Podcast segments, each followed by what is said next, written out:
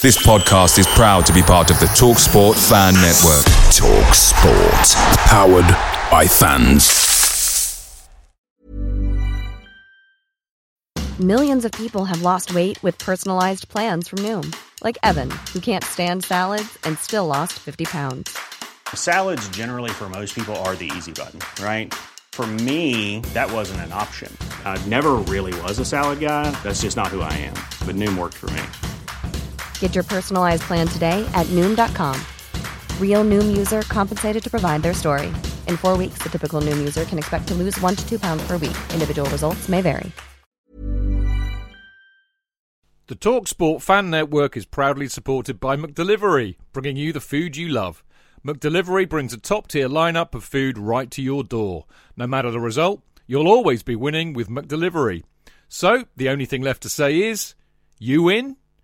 Order now on the McDonald's app, and you can also get rewards points delivered too, so that ordering today means some tasty rewards for tomorrow. Only via app at participating restaurants 18 plus, rewards registration required. Points only on menu items. Delivery fee and terms apply. See mcdonalds.com.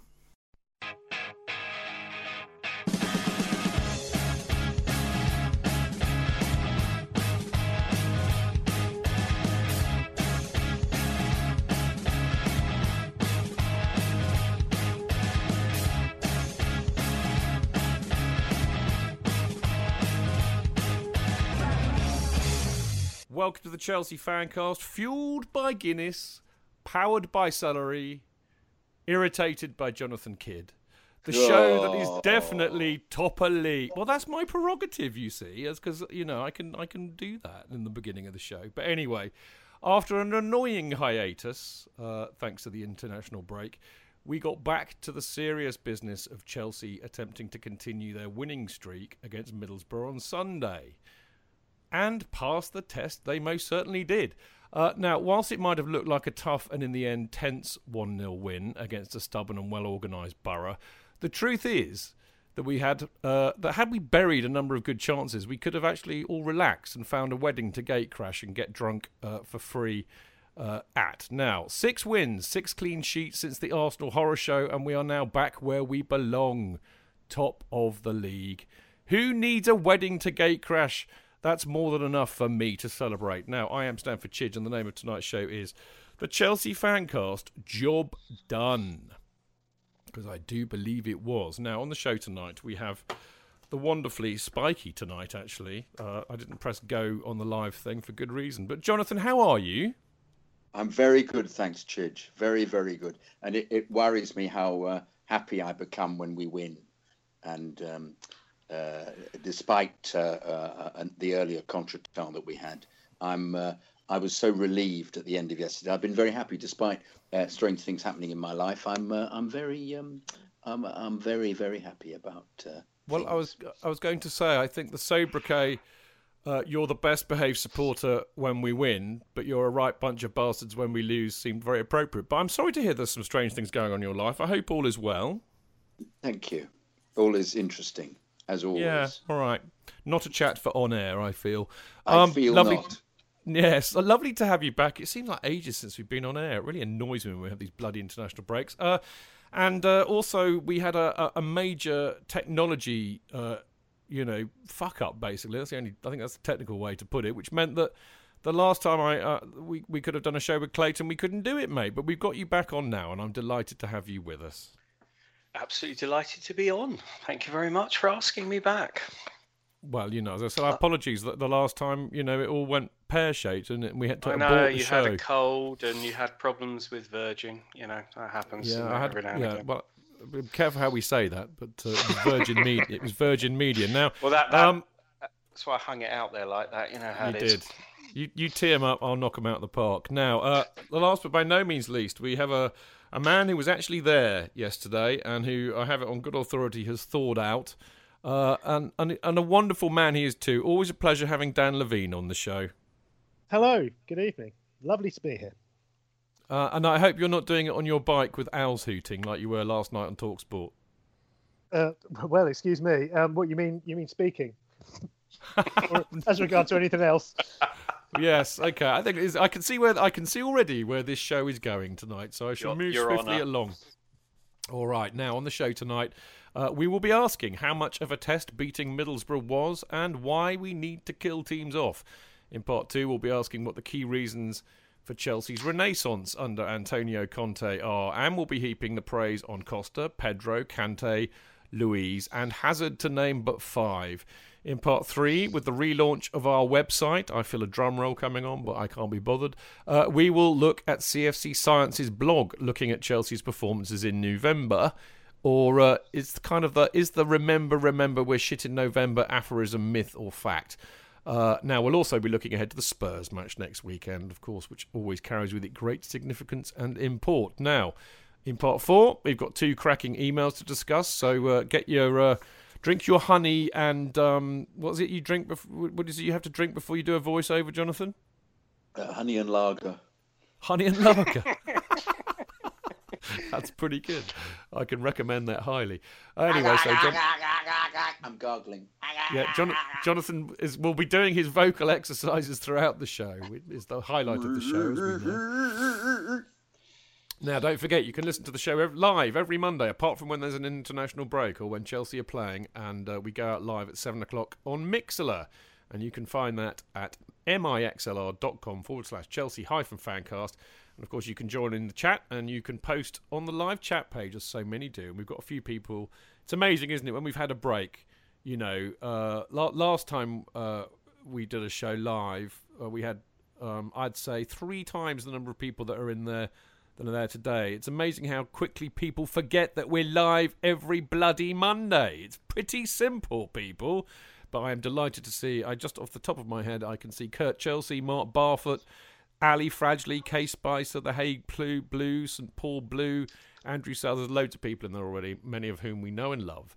Uh, so get in there, you know, it makes sense. Uh, also, of course, follow us on Twitter at Chelsea Fancast, and uh, if you tweet us during the show, I might even try and uh, I might actually try and respond. It, you know, it has has been known in the past occasionally. Now, uh, before we get into the meat and two veg of uh, tonight's show, I kind of it's kind of like a bit of an announcement to make. Really, I don't know, a bit of a statement. I don't know, but um, some of you will probably no doubt be aware that. Uh, Last Thursday, I had the utter indignity of having to sit in a room of thousands, a thousand football bloggers in the uh, hospitality suite in the Sir Alex Ferguson stand at Old Trafford. Um, but other than that, it was great. But no, we had the Football Blogging Awards finals and the the awards due therein. And sadly, we did not get the hat trick, uh, I'm afraid, but never mind. Um, I mean, to be honest, I was a little miffed at not winning because being Chelsea, I, I, I don't like losing. Uh, you know, none of us like losing really, but especially when it, it's the Scousers, that kind of is a bit of a, you know, a bit of a knife in an open wound. But there we go. Now, look, we've had an exceptional run um, in the five years since the awards have been going, or in fact, four years, I think. Anyway, 2012 was the first one. Uh, we've been finalists four times and won it twice.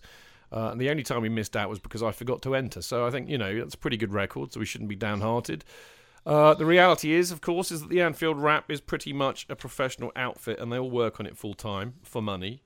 And of course, Scousers are obsessive to the point of being a cult, as we all know. And simply put, they can pull in more votes than we can.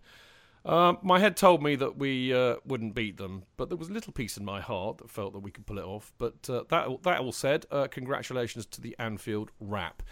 Anyway, the bottom line is that we enjoy doing the Chelsea Fancast, and of course, you lot enjoy listening to it. And frankly, that has always been what it's about, and is worth far more than any award. Uh, and I've been reflecting on, on, on what the Chelsea Fancast uh, really is all about over the weekend. Um, the thing that I'm most proud of, and will always be proud of and humbled by, is the fact that we've brought people together from all over the world. Uh, we've met many of them, we've got drunk with them, we've experienced Chelsea together as it should be experienced. Uh, sharing our experience of what Chelsea is all about and making many, many friends in the process has, is, and always will be our greatest achievement. And I'm very, very proud and humbled, as I said, by that. And I've made so many friends in the process. And at the end of the day, that's mainly down to you lot who listen to the show. Come and see us at the games and email us and tweet us and tell you how, how much you love it. So thank you to you lot for all of your support over the last eight years. It is very much appreciated. Um, Bravo. Anybody want like uh, bravo indeed, bravo. Well said, well said. Thank you, thank you. No, I mean it was quite because I was a bit miffed. You know, I was. I'll be honest with you. I don't like losing. You know. I, th- uh, I think I'm... the problem that you had was you had Canaville on the on the uh, on the judges. He obviously voted for the Anfield Wrap. I think that was no, no, that was a different award, mate. I mean, I did see oh, Paul oh, there actually. Yeah, yeah, they have well, two awards. The photo with you. I thought he was on that award. No, no, no, no, no, no, anyway. no, um, no. It's it's brilliant, mate. It's really good. Um, lots of people like it. Lots of people love it, and it's it's a great thing. And, and you you you know, but I don't think people realise how much effort you put into these things. I mean, you know, we get your your 15 page scripts. I mean, you know, you don't get paid for it. You you basically just get on with it, and I think it's great. And and as long as you're happy to carry on doing it, I'm happy to be invited and spout my crap. There you go. Well, there you go. Exactly. I mean, exactly. I mean, echoing echoing the sentiments that I that I have as well, mate. And uh, you know, it, it's not as much work as I like to make make it out. I mean, actually, if you think about it, the Anfield Wrap is is now pretty much a twenty four seven bloody radio channel. I mean, they do 40 shows a month. You know, it's insane. So they're well, a bigger. Have a lot, they have a lot to, to talk about, don't they? Bless them. Well, clearly they do. But I mean, it's a bigger outfit than us. So it's, no, it's what I'm really trying to say is it's no shame to lose to them actually, because uh, you know they really do run it as a very tight ship. And congratulations to them as well. I'm not I'm not going to be a miserable scrote and, all that. Now, a, a final thing before we get into uh, talking about Chelsea, which is kind of really what we're here for. Um, is a very, very happy birthday to a very long time uh, and well loved uh, listener, actually. Uh, a, a, certain Mr. James Coppert uh, is going to be. I don't know how old he's going to be actually, but it's his birthday on the 24th of November, I believe. Uh, I'm sure. I'm sure he'll correct me if I'm wrong. Uh, but James is a lovely lad. I mean, you know, in a sense, you know, saying what I just said about, you know, not winning the thing and what this show really is all about, James is kind of the embodiment of that. You know, he's somebody that listened from the early days, and he's come down to see us a few times at games. He's also generated, generated. He's also donated generously to the uh, Buy the Boys a Beer Fund in the past. It hasn't gone unnoticed, James. So I would, on behalf of all the listeners and all of the lads here tonight, just want to wish you a very, very happy birthday, James. And the other thing is, um, I know that you're after a ticket for either the Spurs or the City game, and I'm putting a shout out here now. If anybody can help, uh, James. Um, you know, he finds it a bit difficult to get around because he's got a bit of an illness. So, uh, um, you know, it'd be really nice if we could get James a ticket for his birthday, either Spurs or City. I will put the shout out to other people too, but if uh, if we could do that, would be great. So there we go. Happy birthday, James. Happy birthday, James. Happy birthday, James. Happy birthday, James. There you go. Everybody said happy birthday. Um, and I can't resist reading this out because uh, basically it's from uh, the Reverend Tony Glover, who will be on next week. Um, and he knows that I love Rush. And he says, I'll quote Rush Chidge glittering prizes and endless compromises shatter the illusion of integrity. We don't need prizes. Fuck 'em, Chidge. We'll be back. you can't say fairer than that. Now, on that happy point, we'll have a quick break and then we'll be back.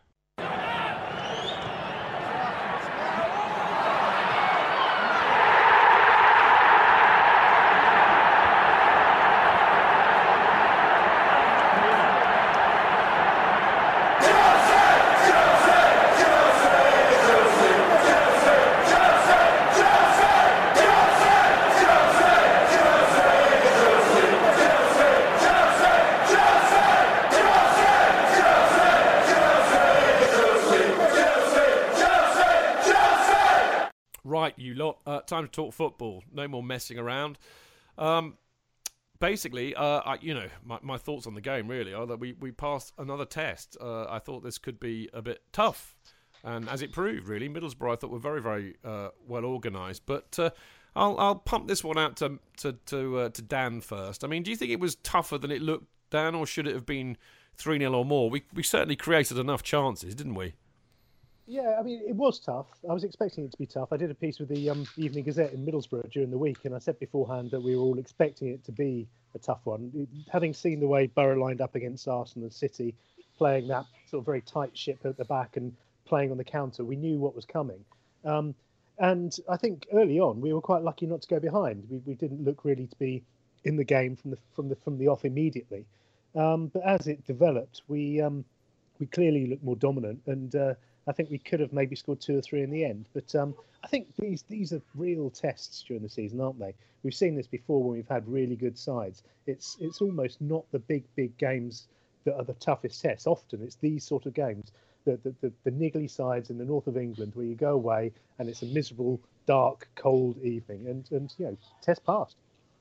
Mm, absolutely. I mean, Jonathan, uh, you know, what, what, what did, I mean, I'd be, I'd be curious to know what you think because, uh, you know, I, have been very worried about you, particularly. Um, I'm always worried about me, but you know, it's all been going too well, and I and, I, and uh, yeah, I'm just waiting, waiting for a, a, a, a, rash of uh, negativity to break out and gloom and doom because you are, you and I are gloom and doom merchants on the show. Normally, well, no, aren't we? are gloom and doom merchants, Chidge, because of the memories of supporting yes. Chelsea for so long, and I'm I'm yes. uh, I'm worse than you. I've you know the the, the dark days of the 70s to the to the 80s have have traumatized me. So I I I, it, I spent the I spent the whole of the of the of the game convinced that they would score a lucky deflected goal. It didn't make it. I, for the whole of the 90 minutes, I thought they'll have some ridiculous shot from the corner that will just hit somebody's head and go in or something. Very similar to the goal that John Terry gave away today in the uh, in the strange Premier League Two match that I found myself watching this afternoon, um, where the Southampton player um, had a shot that was clearly going to hit the corner flag, hit him on the shoulder, and went in the net. And I yeah. thought that was going to be happening. Uh, um, to be fair, to be fair to John Terry, to John, J.K. To be fair to John Terry, he's only a young lad. I'm sure he'll get better, and he'll really, really make his mark on the team eventually. He, he will. He will eventually. Yes, it's all very peculiar watching that, watching Fabregas, him, and uh, um, and um, Zouma playing at uh, and having to get the ball themselves and it went into the hedge. It was very peculiar at uh, at Cobham on Chelsea TV today. But anyway, but yeah, so I spent. Um, uh, I was so tense, and particularly as Dan was saying, the first ten minutes, uh, they were they were all over us. We were very tentative, and I thought, come on, come on, you've got to stamp your authority as you can do. Um, but uh, um, we are a very good team, and uh, um, I kept thinking, well, you know, we'll score. I never doubted we would score. I have to say, but you're absolutely right. They they are they were very well organised, and uh, and it's a very tough, very tough job to to, to beat these very well organised sides. But because they were so trying to cope with with dealing with the um, the three four three, it meant that effectively uh, they didn't have as many shots as they could could have. Um, uh, but no, I I I, uh, I was as tense as a as a um, as a, a, a what's the expression? A, a, kitten in a tense thing. Yeah, a, tent, a kitten in a in a yeah. I can't think of a terrible image, but you, know you were very tense, but, Jonathan. I get it. Um, yeah, Clayton. Uh, I I think it's interesting, isn't it? We're all kind of picking up on the same theme, really, and and and, and, and uh, I'm sure you you of all people will appreciate this. But I mean, sadly, because I was at home watching it on the telly rather than there. Uh, I did follow a little bit of it on Twitter, which is always quite interesting to say the least. Um, but I, I, thought it was really also very interesting that that uh, not only did Conte the the one kind of point that he made in the uh, the, the post match presser was needing to kill teams off, uh, which I wholeheartedly agree with. But Michael Ballack was saying it. Uh, Michael Ballack was very very active on Twitter yesterday and uh, was coming out with some hilarious stuff. But one of the things he said was they really need to kill this off. Um, they really did need to kill it off, didn't they? And it could have saved us all a bit of a tense last ten minutes. Um, yeah, they could have done. Um, uh, just going back to, to where we started, I think it's going to be it's going to be a better result as weeks go by because I think you look at Borough's home form; they've lost to Watford, they've lost to Palace. Um, so, but I think that when you have to go there at squeaky bum time, I think that's going to be really difficult, and I think it's a really really good three points. Yes, we should have been more clinical. Um, I know that we'll talk about Pedro and the fantastic save but I'm going to be a curmudgeon and say that if Pedro would have hit those both those shots on the floor, he would have scored both of them. But that's that's just me. Um, I think you know there was a lovely little ball that Costa played through for Victor Moses. There was a shot by Alonso. You know we, we played really well, um, and I think that they, they were they were a decent side. They were hard to beat. But yeah, I mean it, it was frustrating um, that we didn't kill it off because you know, you talk about you two being negative, but I think any football supporter of any team, you go one up, you're watching on TV, and I think it's easier in the stadium because you actually think you can influence it.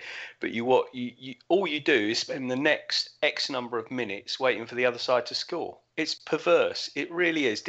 despite what you see, you know, and, and for God's sake, Borough had the temerity to have a shot on target. 77 good, minutes. Good save by Courtois, I thought as well. Oh, that that man everybody wanted out the club five minutes ago. Mm, Yeah, yeah, that yeah, was a good yeah. save. Anyway, but yeah, he still yeah, hasn't done it for me yet, though, Clayton. I'm, I'm still think he's uh, he's. well, he hasn't done it on a on a cold, dark Sunday afternoon in Middlesbrough. one save. That's not done it for me yet. Oh, don't get me started, mate. Don't get me started. One save. He's only got one save. He's only got anyway, one the bottom the bottom line is, I think we could have won the game more comfortably. But I, I to be fair, I think if we would have won that two three 0 that would that would have been a bit unfair on Borough. Mm. I thought Just- they were decent, why- actually. Dan, sorry, go on, mate. sorry. Just while we're on the subject of uh, keepers, Clayton, what, what was your thinking on uh, Victor Valdes yesterday? Because I thought he was absolutely superb. I, I think he's a really decent goalkeeper, considering he spent most of his career doing nothing, sitting on a deck chair watching Messi score goals. I think he's he played really, really well. Um, I, I, as I say, I'm being slightly, um, what's the word, antagonistic.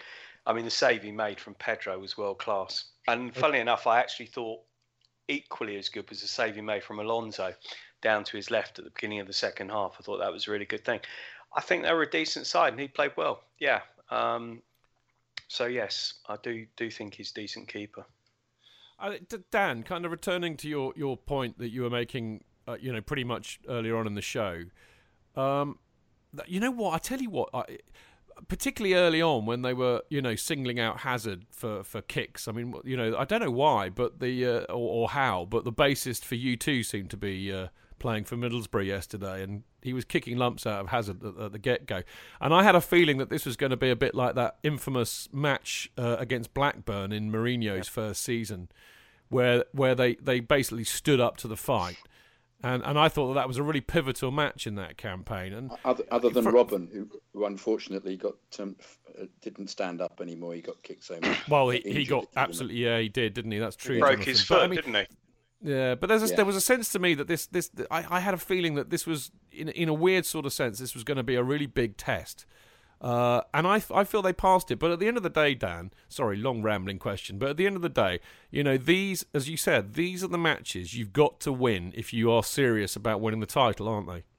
Yeah, yeah, completely. Um, and it's funny you should mention the Blackburn game because I was sat next to uh, Simon Johnson from the Standard, uh, who uh, who covers Chelsea, um, and uh, I said I mentioned to him that that Blackburn Blackburn game in particular, um, and we said we agreed that though there were an awful lot of hallmarks that are very similar, the thing with Blackburn was it was a, a game much later in the season. It was almost the one where you knew that things were going to happen. So you know that's not quite the case here, but there was the same sort of display of character, I think, the same display of, of organisation and willingness and all those things that you need in a team that's going to perform to the highest level. Um, and and to do it as as has already been pointed out on a on a cold uh, Sunday evening in the rain on Teesside, uh, all, all the better. Well, I, I think you know what, what what interests me is the fact that um, I think not only um, is Antonio Conte uh, instilling a lot more confidence and belief into a team whose confidence and belief was shot to pieces last season, but I'm beginning to think that he's putting a little bit of confidence and belief back into us. I mean, wasn't it joyous to hear the strains of that famous old English folk song "Topper Lee" uh, coming out of the away end in Middlesbrough? Uh, it's been it's been a while since we've been able to sing sing along the old Topper Lee song, isn't it, Jonathan? I don't even remember what it is, Chidge. Remind Oh, me. Oh, for God's sake! I knew I knew I shouldn't have asked that to you. We're Topper Lee, we're Topper Lee, we're Topper Oh, yes, we're of Topper course. Lee. Topper There we go. I thought you were saying it was some ancient kind of we're Topper Lee, Topper Oh, there we go. Okay, folks, Wurz- the, uh, the the, re- the remix the remix of Topper will be Yeah, available exactly. courtesy of Jonathan exactly. Kidd after this Sorry, show. sorry. It's, uh, I apologise. Tumbleweed. Of course, it's Topper Yes, of course. Sorry. Yeah. No, you should, should do it for the. Rudy V's, mate. You should you should adapt it to an old English folk song for your next Rudy V's set, mate. That's what I reckon. Yeah, okay, okay. I'll uh, I'll Yes, write no? that down and I'll, yeah, I'll write you down and then ignore it. No, I'll, I'll, I'll yeah. Anyway, Hello? you're going to answer me. Yeah, I have. Oh, is that, and that was it. Okay, well, Clayton. I mean, you know, Clayton and Dan. I don't mind. Well, actually, Dan, because you were there. Um, you know, it's Oh, you oh you we've- wanted me to answer the top of the fact we were top of the league. I didn't get you. Yes. Sorry, I didn't hear. or you. top of the Okay. pops. Take take your pick. Oh, Am I pleased with top of the league? Are you saying? Well, okay. Let's shall I, shall I start again? Should we just like pretend that the last five minutes was was down to hallucinogens? Oh, top didn't of the league. happen? Can we stay there? Yes. Yes. Um, uh, unless we're found out. But I, um, because I don't think we're going to be found out because Kerman said uh, uh, he thought we played three four three um, better than anybody he'd ever seen um, with with great energy. And, and while we're talking about um, uh, uh, the speed and energy of the team, which is one of the things seems to phase people, I, I, one of the people who hasn't been mentioned very much has been Alonso, who. Uh, I, th- I think has been getting better and better. I mean, he's he's prone to occasionally giving the ball away, but he seems to fit into the team absolutely perfectly. Um, and he's he's probably better attacking than he is defending. Uh, but it, it it works, and it means you've got five superb up front players. You know, you've got, uh, and he's basically playing left winger. You've got Moses playing, um, who's supposed to be the fullback at the same time. As it was my theory that, in actual fact, why have Ivanovic constantly centering the ball badly when you can have a winger playing there and centering the ball well, and he just gets back so quickly. So you've got Pedro wandering, and not wandering, Pedro sprinting about all over the place and uh, in a kind of free roll, kind of inside right position, and Hazard as well. You've just got um, unbelievably quick attackers, five attackers. I think it's it's superb, and it's a question of how they whether they get sussed or not, whether oppositions work out how to play against them. If they can't work it out, we'll stay top of the league. Yeah, yeah, that's a that's a really good point, actually, Jonathan. I mean, Dan, I, I, I, this occurred to me actually because you know I, I thought at the beginning of the match I, I did get the feeling that. Uh, they were slightly off. Chelsea was slightly off the pace, and I thought, oh, bloody typical. You know, they're not on it. The international break has, has ruined the momentum.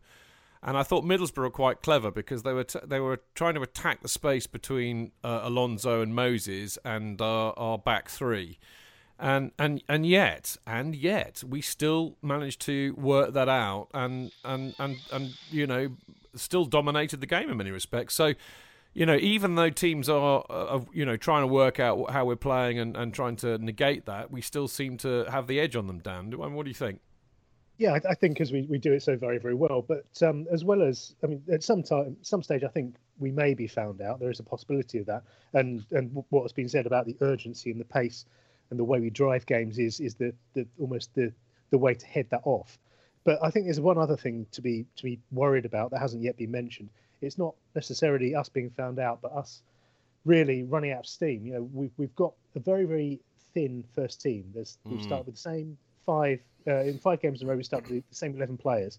Um, there seems to be very very little depth in in that squad, at least as far as the manager is concerned.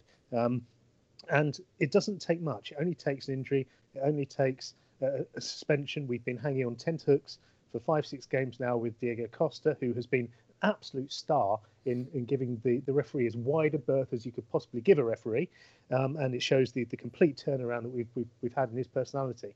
But all it takes is a simple thing like that. And I think if you watch the way that Chelsea played at West Ham in the League Cup, okay, it, was a low priority competition, um, but we didn't have Costa, we didn't have Hazard, and we looked like a completely different team. it was seven players, though he did change for that, though, Dan. That is true. Yep, but uh, it, it also shows um, you know West West Ham had had a much stronger side than us out, um, and uh, you know that that they are a far far weaker squad, and that just shows a little bit of concern for the depth that's in the squad and maybe mm. some of the work that needs to be done in January. Yeah, it's a very good point. I'd like can we I'd like to pick that up actually in part two because I think that was a, a, very very interesting point because we're going to actually focus a little bit more on on some of the. Uh, the players who I think are, are, are you know really helping uh, to, to put us in the position that we are at the moment. So after after a very quick break, we will be back to talk about that.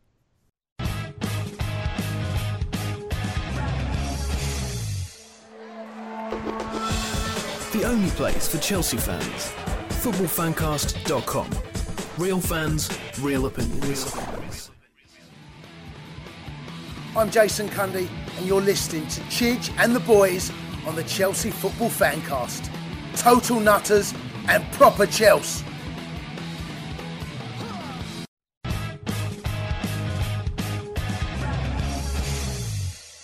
Okay, welcome back. I am Stamford Chidge, and you are listening to the Chelsea Football Fancast. Although I dropped the football a long time ago, so let's just just be, you know, we're all friends. Let's call it the Chelsea Fancast for God's sake.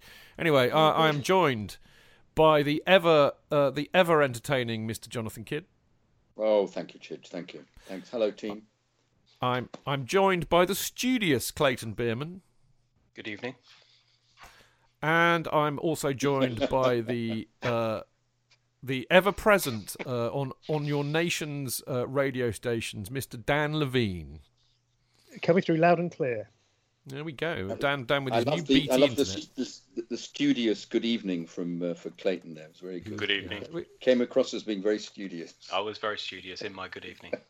Oh, there we go. Now, uh, before we get back to talking about the uh, Chelsea Middlesbrough game, um, I have a plug, of course, for uh, the the other show that we do every week on the Chelsea Fancast, uh, which, of course, is the Kerry Dixon preview show, which I, I generally try and do on a or record it on a Thursday or a Friday, depending on when the great man is available.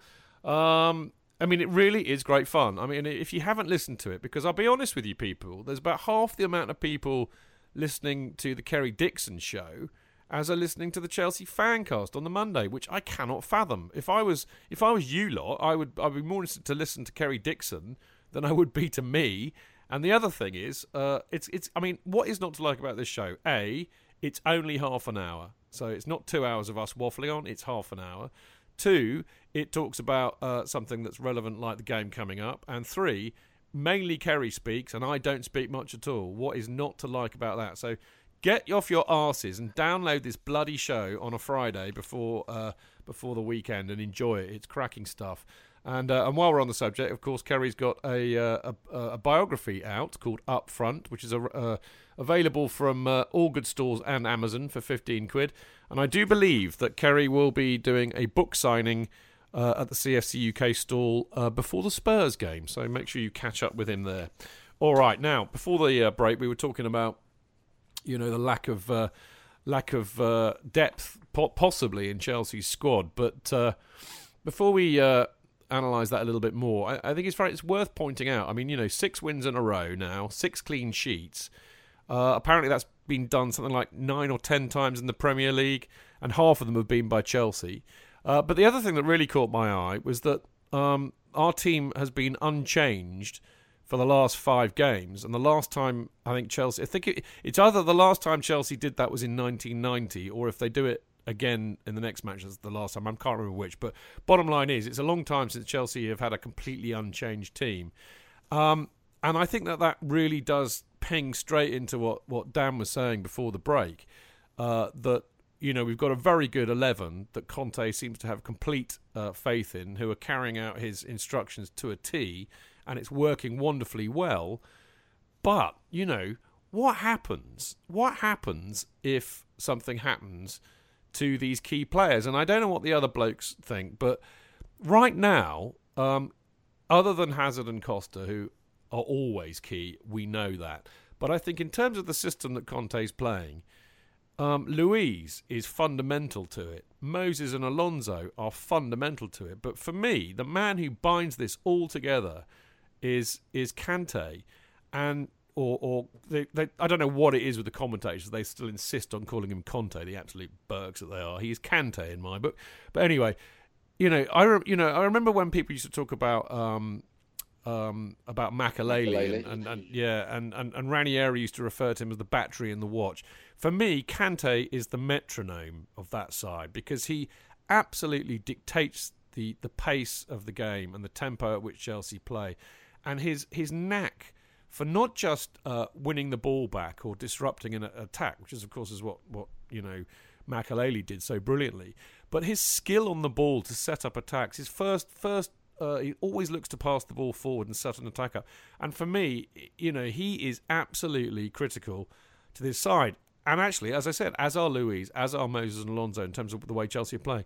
And if anything happens to any of those four, I, I really wonder what would happen. Clayton, I'm going to give you first dibs at this one. Okay. Um, I think Kante is out on his own. I think I've said it last time I was on here. He or he- he's basically one in in a generation. You know, a player comes along every now and again who is just unique and is just brilliant at what they do. And so, if anything happens to him, I think you're stuffed because he's he what he does is unique, and you'd have to play in a different way. And I'm confident that our manager would actually sort it out and would play in a different way to compensate for him not being there. One of the things I thought was quite interesting yesterday, and there was uh, we were a little bit slow off the blocks, but the thing that I sort of was thinking we were slow off the blocks because a certain player wasn't actually playing that well at the beginning, and that was Hazard. And I, I do think that he makes that whole thing tick from the halfway line onwards because I think when he's not doing anything, we are the whole energy level of the side seems to drop. If you think the first 15 minutes and you think the last 20 minutes, because I think he was absolutely shattered. I don't know what anybody else thinks, but I think he was out on his what's it for the last 15, 20 minutes. Um, but yeah, I think we're we're sort of it, it's interesting because you look at the players in that side, and if after we trooped off against Arsenal, you would have said, "Oh, don't worry, in six weeks' time we'll be top of the league, and some of your best performers are going to be Moses, Pedro, uh, and Matic." You would have said, "Of course they are, mate," and here's the way to the funny farm. Yeah. You don't know what he can do with some of those squad players. I had a, a little bit of a Twitter, not spat, but I, I put something out there last week because there were like when the when the rumours were that Oscar was on his way or could potentially be on his way, there were people, oh yeah, brilliant, you know, oh well, we'll pay his cab fare, we'll get rid of him, we'll take him down the station, all this, that, and the other. And I just said, hello, were you not saying that about Matic two months ago? Do you want to take him down the station now? No, of course you don't. The point is that this guy, this manager that we've got, is fantastic. What he's done with the raw materials that he had, I mean, don't get me wrong, raw materials, there's some fantastic players there, but those players weren't playing to their potential. They weren't playing anywhere near to their potential.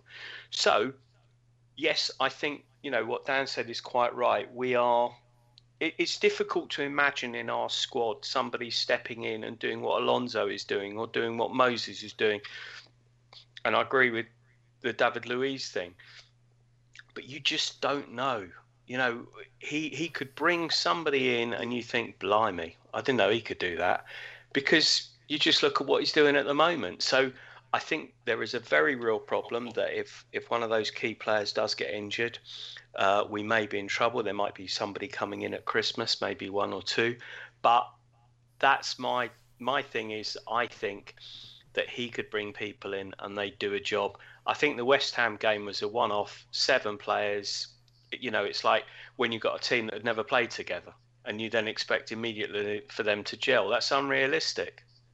But I'm, yeah, I, I, I think the squad needs a bit more in it. Um, but as I say, don't route, write off people that aren't playing at the moment. I mean, you look at Chalobah, who came in yesterday. So so calm, so you know, so mature for a young kid. I mean, he didn't do anything brilliant. He didn't do anything, you know, you think, oh wow, he should, but he just stepped in, did his job, listened to what he was told to do. Fantastic. So well, I'm gonna I'm gonna pick up I'm gonna pick up on uh, Chalobah. I think to, hopefully towards the end of this part. Actually, that's a good point, Clayton. Jonathan, I mean, do you, do you think Clayton Clayton's got a good point there? I think I think we are very quick to write people off, and I, I think if anything you know, this season has has, has proved that uh, you know, yeah, players can be out of form and mismanaged possibly, and and then suddenly they can you know look as good as they were before that. I mean, has he has well, he got a point? It, it shows what a, a disaster um, last year was, and how the manager completely lost the dressing room. I think. Was um, there palpable discord? I think there may have been actually, and hmm. by uh, there's a very good somebody wrote a very good book about that. Um, I believe that to uh, be the case. Uh, yeah, that was uh, was it uh, uh, a goalie somebody or other? I can't That's remember who that was. Yeah, anyway, it was it, it, was you, Clayton. It was you. Um, I I think, and also the the the I mean I was I was reading some tweets from last year. In fact, one of which was keep the manager and sell all the players, as if the club would ever do that. But um, uh, would have been it, funny it, though. It, yes, it would have been funny to uh, have a kind of bring and buy sale with the whole of the uh, the Chelsea. A bit like squad. we did in '74 um, and five, wouldn't it? Yes, yeah. well, we we did do it then, yes, because everybody wanted to keep Sexton, and then Sexton buggered off himself, didn't he? Um, but uh, no, I I I think um, it, it it it's proved the the board absolutely correct that uh, um, some of the players performed well below their uh, their abilities, and in this setup, I mean, I have to say, at the beginning of the season, they, we didn't look too hot, did we? They looked looks as if we were performing exactly the same way as we were before. They've been freed by the three ball. They've been liberated by the three four three, haven't they? Really, um, they've been allowing them to express themselves. I mean, Cahill. Everybody was was very keen after the Arsenal game. You know, Cahill was on his way, and you now look, and he's he's hardly making an error. I have to say that I think in the the best of all possible teams, I'm not sure you'd find a place for Cahill if he's interested this um, December in in this January in buying uh, an Italian um, built like a shithouse um, speedy centre half to go next to Luiz, who by the way was fabulous. I felt mm. against Borough. Luiz, completely brilliant, a brilliant performance. And I had a little exchange with um, with uh, uh, Tony Glover on uh, on Twitter, apologising for having said I thought it wasn't a great purchase, um, and uh, and it was a panic buy because he has been uh, absolutely immaculate. So uh, I, I, agree with completely what you said about uh, um, um, uh, uh, Clayton about the manager being wonderful, and I, I'm, I'm what he's doing at the moment as well. Is it according to some of the press conferences, the things I've heard heard from him, he's working on the physicality of the players to enable them to maintain this level of uh, of fitness and athleticism. And it may be that he manages to bring others through. And one of them won't be um, Loftus Cheek, I'm afraid I think has lost his opportunity. And I don't think at the moment it'll be Aina. Um, but uh, uh, it's a question of who, if there are only one or two people, uh, uh, uh um, I think we'll be able to main, maintain the. Uh, um, the balance of the team. It's when there are several injuries or several people um, serving time for yellow cards. I think then it may be tricky. But as he was saying, the seven the seven from the West Ham game was just him trying people out, and I think some f- failed to step up um, to the occasion. Um, but I, I, you know, be interesting to see whether uh, whether Willian could come back in at some stage. I'm not convinced he can at the moment. Yeah. And uh, Fabregas looked a little bit uh, sad today in this PL2 game, um, and I still can't quite work out why he played Fabregas and uh, in in the middle of this setup this afternoon. Perhaps make Dan, sure his legs still work. I expect more about that. Well, perhaps yeah, but it, it, all looked a bit. It all looked. You think, God, what's going on here? Fifteen people and a dog watching this game, and um, and you've got three internationals playing. I thought, well, this is very peculiar. But mm, I would say, Dan, do, do, you know what, what what's your opinion on that? Which was going on today? Why would he Why would he run them out? Why would he run JT? Uh, um, Zouma and Fabregas out in that game just to give them give give them a go yeah, maybe to give them a go to keep the match fit. That's a big part of it. You need to be playing constant football. You need to be keeping into the routine of doing that, and also to, to show that you know he was there in person. Conte was there watching. He was. He was indeed. Yeah. To show that these are not forgotten people just because they're not getting game time. Um, whether or not we see any of them against Tottenham is a different matter, of course. Mm. Yeah, Dan, I, think, I just want to just, just want to just want to move this on a little bit, uh, Dan, because I know, I know you wrote uh, an exceptionally uh, good uh, blog or article on this today, actually. But uh, I think it, it, it's worth. Uh, I mean, we could we could praise nearly every one of that team at the moment, which is a lovely thing to be able to say. But you know, talking of renaissances, I think Costa uh, is just absolutely on on fire at the moment. I mean, ten goals in twelve games. He's the the league's top scorer at the moment. And I think, in in particular, we've all been shitting a brick since the Arsenal game because he's he's on fire. You know, he, he's one booking away from a from a, a, a ban, and yet he's been so disciplined. And and I know he's had anger management uh, down at Chelsea. Uh, something we could probably all benefit from at various stages. Um, but he's just so much more disciplined. What, what Jonathan? Oh, yeah, well, I could uh, certainly, and you too probably. Anyway, the bottom line is, Dan. Um, you know, t- tell us a little bit more about your thoughts on that, because as I said, I thought your article covered it really, really, really well. He, he does look like a, a, different man, doesn't he? And uh, you know, if you if you remember when after getting those four yellow cards, uh, he, he, then played against uh, Leicester, where he was signalling towards the bench, "Please take me off," um, because he, he, he thought the whole world against him. He thought that a fifth yellow card was almost uh, a, a, a, sort of a, a, done conclusion. A given yes, a given, and, and that he would therefore miss the next game. Not nothing at all since, not a mm. single yellow card, and not even hint of one. And I think uh, it's probably the, the first time, maybe going all the way back as far as his time at Atletico, that we've seen a sustained level of performance without any complications from Diego Costa. Now, there are a couple of things I think at play here. First of all, he's obviously in the form of his life physically, and, and that wasn't the case at the beginning of last season. I also think he's got a manager there who he can really, really respect and identify with. And I think having played the game at the very, very highest level, Conte this is, I think that's a very major part of it. Um, he clearly had a, an awful lot of friction last season with Mourinho, and who knows where that came from. And and you know there have been rumours about various ways in which it, it manifested itself.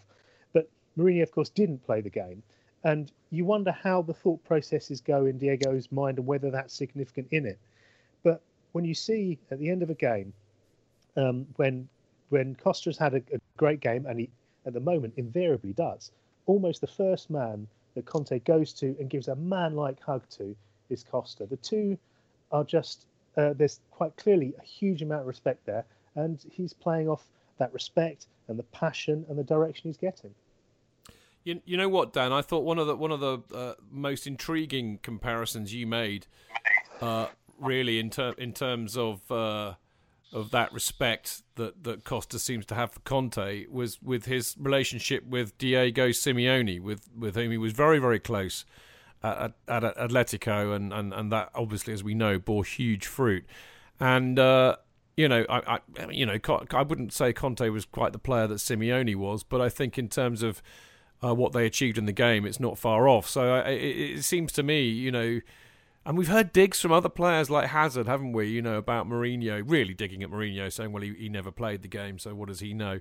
But I think you're right. I think this kind of relationship with with Conte, you know, he's a man's man. He's a footballer's footballer, uh, football coach in a way. Do you think? Yeah, yeah, I, I definitely think so. And uh, this, you, you, Conte, you mean, or Costa? Yeah, Conte. Conte, yeah, he is, and he is a real breath of fresh air. It's great to to watch him the the in, in press conferences. I've got to say, he he um, he chooses his words very carefully. He's still learning the language, but he's getting on very very well. But what you see is um, a guy who, who, clearly has a good sense of fun, a guy who's enjoying what he's doing, um, but he's enjoying it because it is a challenge. Um, and he's he's clearly, uh, if you look at some of the footage with him when he was uh, in his time at Juventus after they won their Scudetto, the way he interacts with the players, um, it, there's clearly a, a, real sense there of it's us and everyone else. Now, Mourinho, of course, made has made a career out of that, but there seems to be a different level here. Um, with Mourinho, it was also always this guy is is the special one. This guy is something else. He's there to protect us. With Conte, it seems to be this guy is one of us, and that is quite a different dynamic. And I think that's why at the moment we're seeing such sort of an inclusive setup at Chelsea and, and such a lack of friction. Well, I, I think I think you've, you've hit the nail on the head there, Dan. And I think you know with Mourinho in charge, basically it's always about him. With Conte in charge, it's all about them. You know, and, and I think he's put, putting the focus back on the players. Um, I tell you what, what something occurred to me. Actually, I'm going to ping this one out to Clayton. But what what's occurred to me, and I, you know, we we have covered this on the fancast a while back. I can't, I don't know if anybody remember, but you know, I I drew comparison between uh, Costa and and Drogba, and and you know, really in terms of their behaviour when they first turned up at Chelsea. You know, uh, Drogba was diving around all over the place trying to get penalties, and you know Costa's behaviour was similar, and, and then there was a change, and and it, you know the the reason I want to bring out that comparison again is because it seems to me that like Drogba, when he changed, he focused on what he had to do and became the you know the consummate uh, team striker, if you like, you know. And it looks to me like Costa seems to be making that change as well, Clayton. Yeah, you're you're 100% correct. I think uh, we all remember the the period where Costa was diving all over the place, and I think I seem to remember it, it may have been the same game. It, it, he he said something to the press afterwards. I think we'd beaten Man City 2 0 at home, and he said something to the press which was misinterpreted, where he said, Yes, I did cheat because I think the ball went in off his hand or something. And and there were there was like the crowd. There, there was a moment in mm. that game. I think it was he got it looked like he got like a finger in the eye, and he went down, and the crowd turned on him, and it was just like, oh for God's sake, get up! And mm. there was. I, I mean, Dan would probably know more than I would, but but the the stories was after that game, the senior players went over to him and said, "Look, you've got to stop You've got to stop doing this. You know, we want you playing for the team, and whatever happened happened, and the rest, as they say, is history. Mm. I, I, you know, I, I, I think it's it's a funny comparison because when you look at Drogba now, and like all of our players that have sort of gone into that legendary status, you you you do actually forget that there was that moment. And the first game after Jose went was that Bournemouth home game, not Bournemouth, um, Sunderland home game, where the crowd were all over the players. And, and what was it? It was Fabregas, Hazard, and Costa were the, the rats. And they, you know, they, they were basically given, you know, no doubt as to as, as to what the the fans thought of them. And you look at you look at where we are now, which is less than a year or maybe just over a year afterwards. And these guys are all lauded again. And why are they lauded? Because they're putting a shift in, because they're playing for the team. And one of the things that you, you mentioned earlier, that this thing about team, um, Niall Quinn, who's just awful. I mean, he really is just the most dreadful summariser. Um, he said, "Oh, Victor Moses man of the match," which is so lazy because Victor Moses is revelation having a great season, but it's so easy to say, yeah, Victor Moses man of the match. He wasn't man of the match. The team was. I know you got to pick somebody and, you know, pin the. Who would you pick? The... Who would you pick, Clayton? Yesterday? Hmm. No idea. Absolutely no idea because well, you can't on, give it a go. Me... I'd, I'd sort of say Luiz or Alonso, but the one person I think who is absolutely under the radar at the moment, who I think is absolutely fantastic, is uh, Cesar. I think he's magnificent at the moment. He's basically covering along that back line. If you notice, and, and I think this is something that you talk about us getting found out, there was a couple of times yesterday where balls were played behind the wing backs, which I think is what Tottenham are going to do, and I think that's what City are going to try and exploit. But you notice who comes over. You notice who just is patrolling. I think it's brilliant. So you, I can't say anybody was man of the match yesterday. There were so many good performances mm. in, in, in a difficult game. He awarded um, uh, uh, Moses man of the match because he is reborn you could almost tell because he kept mentioning all the clubs he'd been out on loan to, didn't he? Yeah, but that's lazy, Jonathan. Oh, completely. no, no, I'm, I'm, I'm, I'm, I'm in agreement. I'm in agreement. It's cliched rubbish that you know the average punter wants to hear, but they've been hearing that now for like two, three weeks. So they're going to like come Easter time, they're going to say, "Oh, that Victor Moses." Well, you know, okay, fine. He's reborn. He's doing really well. Great, fantastic. But look at the rest of what's going on there. And there were so many good things yesterday. So many good things. Jonathan, uh, you know, well, actually, you and Clayton picked picked this up earlier on, um, but it was very interesting to see uh, Chalobah coming on uh, as the first sub, which is not the first time that Conte's done this. And I mean, I know he was trying to, you know, secure the game. I think really, but uh, the, the, um, I had I, hang on a minute. I, I, I, had a I had yeah. a chat with Kerry about this on on the preview show last last week and uh, it seems to me that you know Chalobah is, is, now the next in line from from the vaunted uh, youth uh, academy, uh, and not Ruben Loftus Cheek. Um, and I think that, that you know the, the two, I've got two questions really. One is, you know, do you expect or do you think that Chalobah will push on, given that Conte seems to have this confidence in him? And secondly, where's Ruben Loftus Cheek, and do you think he would benefit from going out on loan? like like Chalobah um, well, has really. I've I've I've heard it rumored that he was going to go out on loan in uh, mm. in January, um, but there, there's no comparison because at least Chalobah knows where he's playing. I get the impression, or they know where he plays. I get the impression they don't really know where Loftus Cheek plays, and you wonder whether um, he, he's in fact been pushed forward because uh, Abramovich was so keen on him, um, and they mm. offered him the uh, the contract, the big contract, didn't they? Um, but I thought, I mean, you analysed it, the pressure on Chalobah uh, uh, is is amazing, is huge because he is he's first who's turned to frequently in the last 15 minutes. Um, and he does his job. He did a he did a very good block in the corner uh, with um, who was their their player who was uh, Adama. What was his name? Um, Traore. Traore. Yeah, yeah very good block. He, he kept up with him, and, and at a on occasion when they were they looked as if there was that wonderful moment where you got to give the huge credit to their crowd. Who I mean, they had a, a, drum which I can't stand, but they really got behind the team. They got behind the team like Stoke used to get behind them at the Britannia when they'd have a throw in and they go completely berserk. Um, or even if they did a, a, really rather meaty tackle, they'd have they'd all go mad because they they they just that's what they used to do, and it was a very daunting atmosphere. And I, I felt it was similarly a very uh, yeah. Um, very it's all the pollution that they breathe in.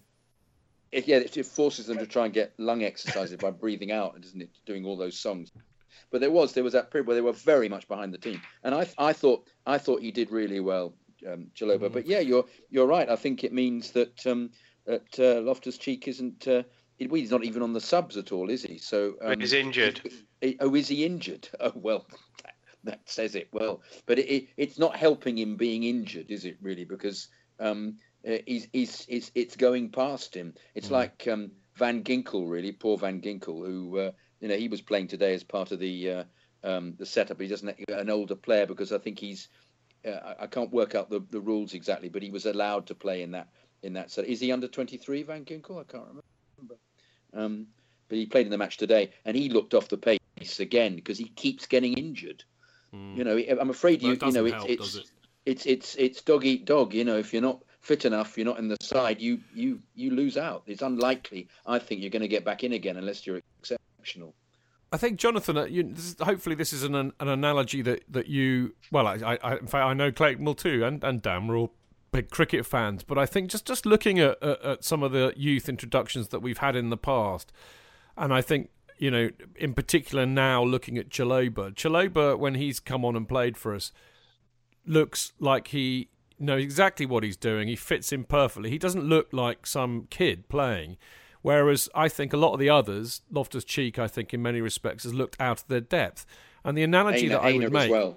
Yeah, and the analogy that I would make yeah. is the cricketing one, and I think this this fabulous kid, uh, ha- um, Hameed, ha- Hameed, who, yeah, yeah, who's just been like thrown into one of the most difficult uh, places to go and tour in international cricket, which is India. And he, he looks like he's been playing Test cricket for 10 years. And I think this is the thing. You know, there's all this debate that goes on about the youth, and we're all desperate to see some of the kids playing. But I've always said, yeah, fine, but you've got to be good enough.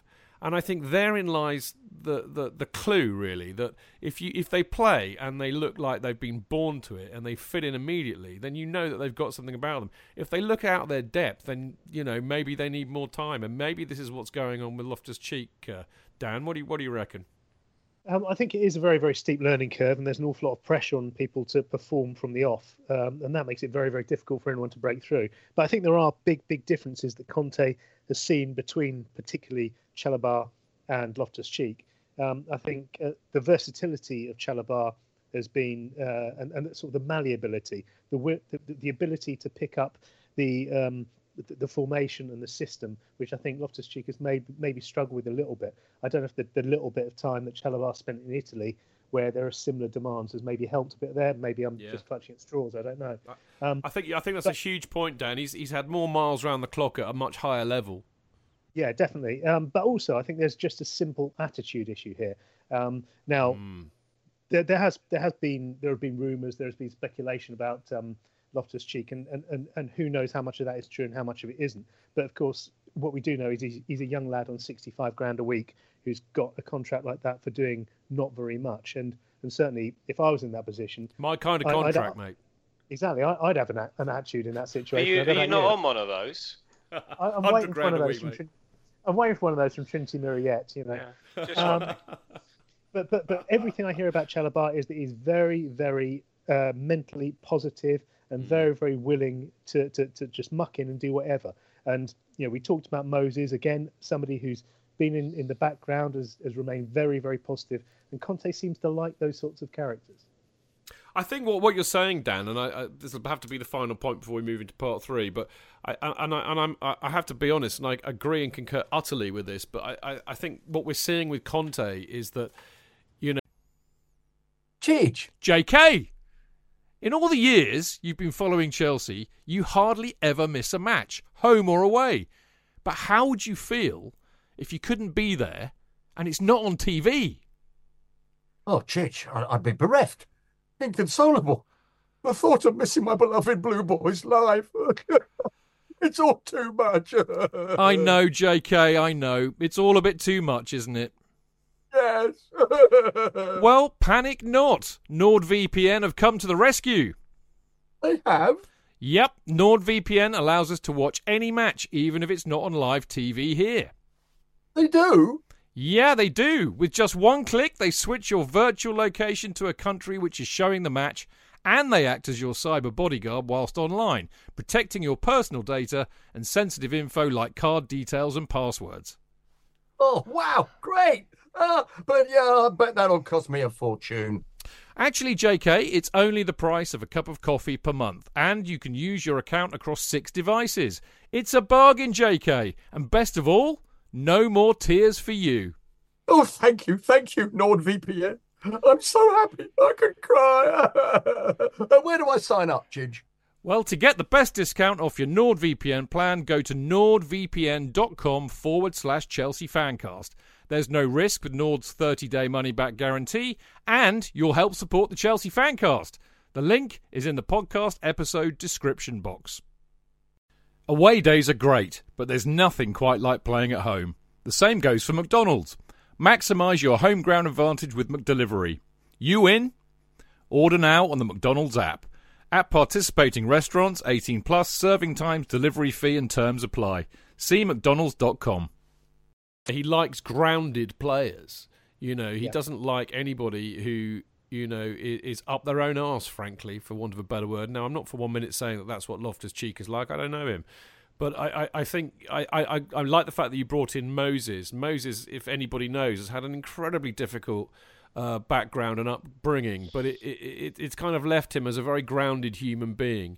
And I think that's something that Conte clearly has tapped into, and, and it looks like the same with Chalobah. And again, I don't know Chalobah, but if you look at the number of clubs that he's played with and, and, and made a really quite a, a, decent impact on, you can see that this is this is a kid who's not been cosseted and has a bit of life experience. And I think that that's you know, or clearly something that Conte loves. Now, listen, we've got to go to a break very annoyingly, but we'll be back uh, in a minute. And, uh, well, I, I can tell you that we've uh, uh, relaunched our, our, our, our pretty shit website, but uh, it's now fantastic. Uh, and uh, to, to prove that point, I'm going to talk about a, a blog that the wonderful CFC Science put up there yesterday, which talks about something that he thinks I coined the term uh, remember, remember, we're shit in November. But he's come up with a cracking article which either proves or disproves that myth. We'll see you in a sec.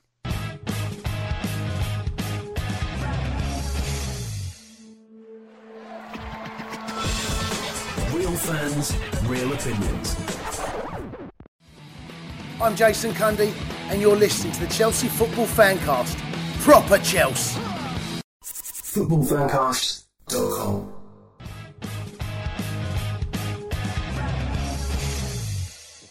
Welcome back. I am Stamford Chidge, and you are listening to the Podding Shed. No, no, sorry, you are listening to the Chelsea Fancast. I, I, I knew I'd, uh, I'd get it wrong one day, but there you go. Um, and I am joined by the wonderful uh, Jonathan Kidd, Woohoo!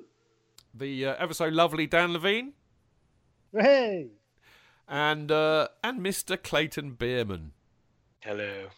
There Very go. All very surreal. They go all surreal on me. Bloody hell. Uh, now, um, this is a bit of- we're going to kind of busk this part a bit. Uh, this is the beauty of not really, uh, you know, when we had two games a week, as we have done for most of the entire life of this uh, of this podcast, which has been going since 2008.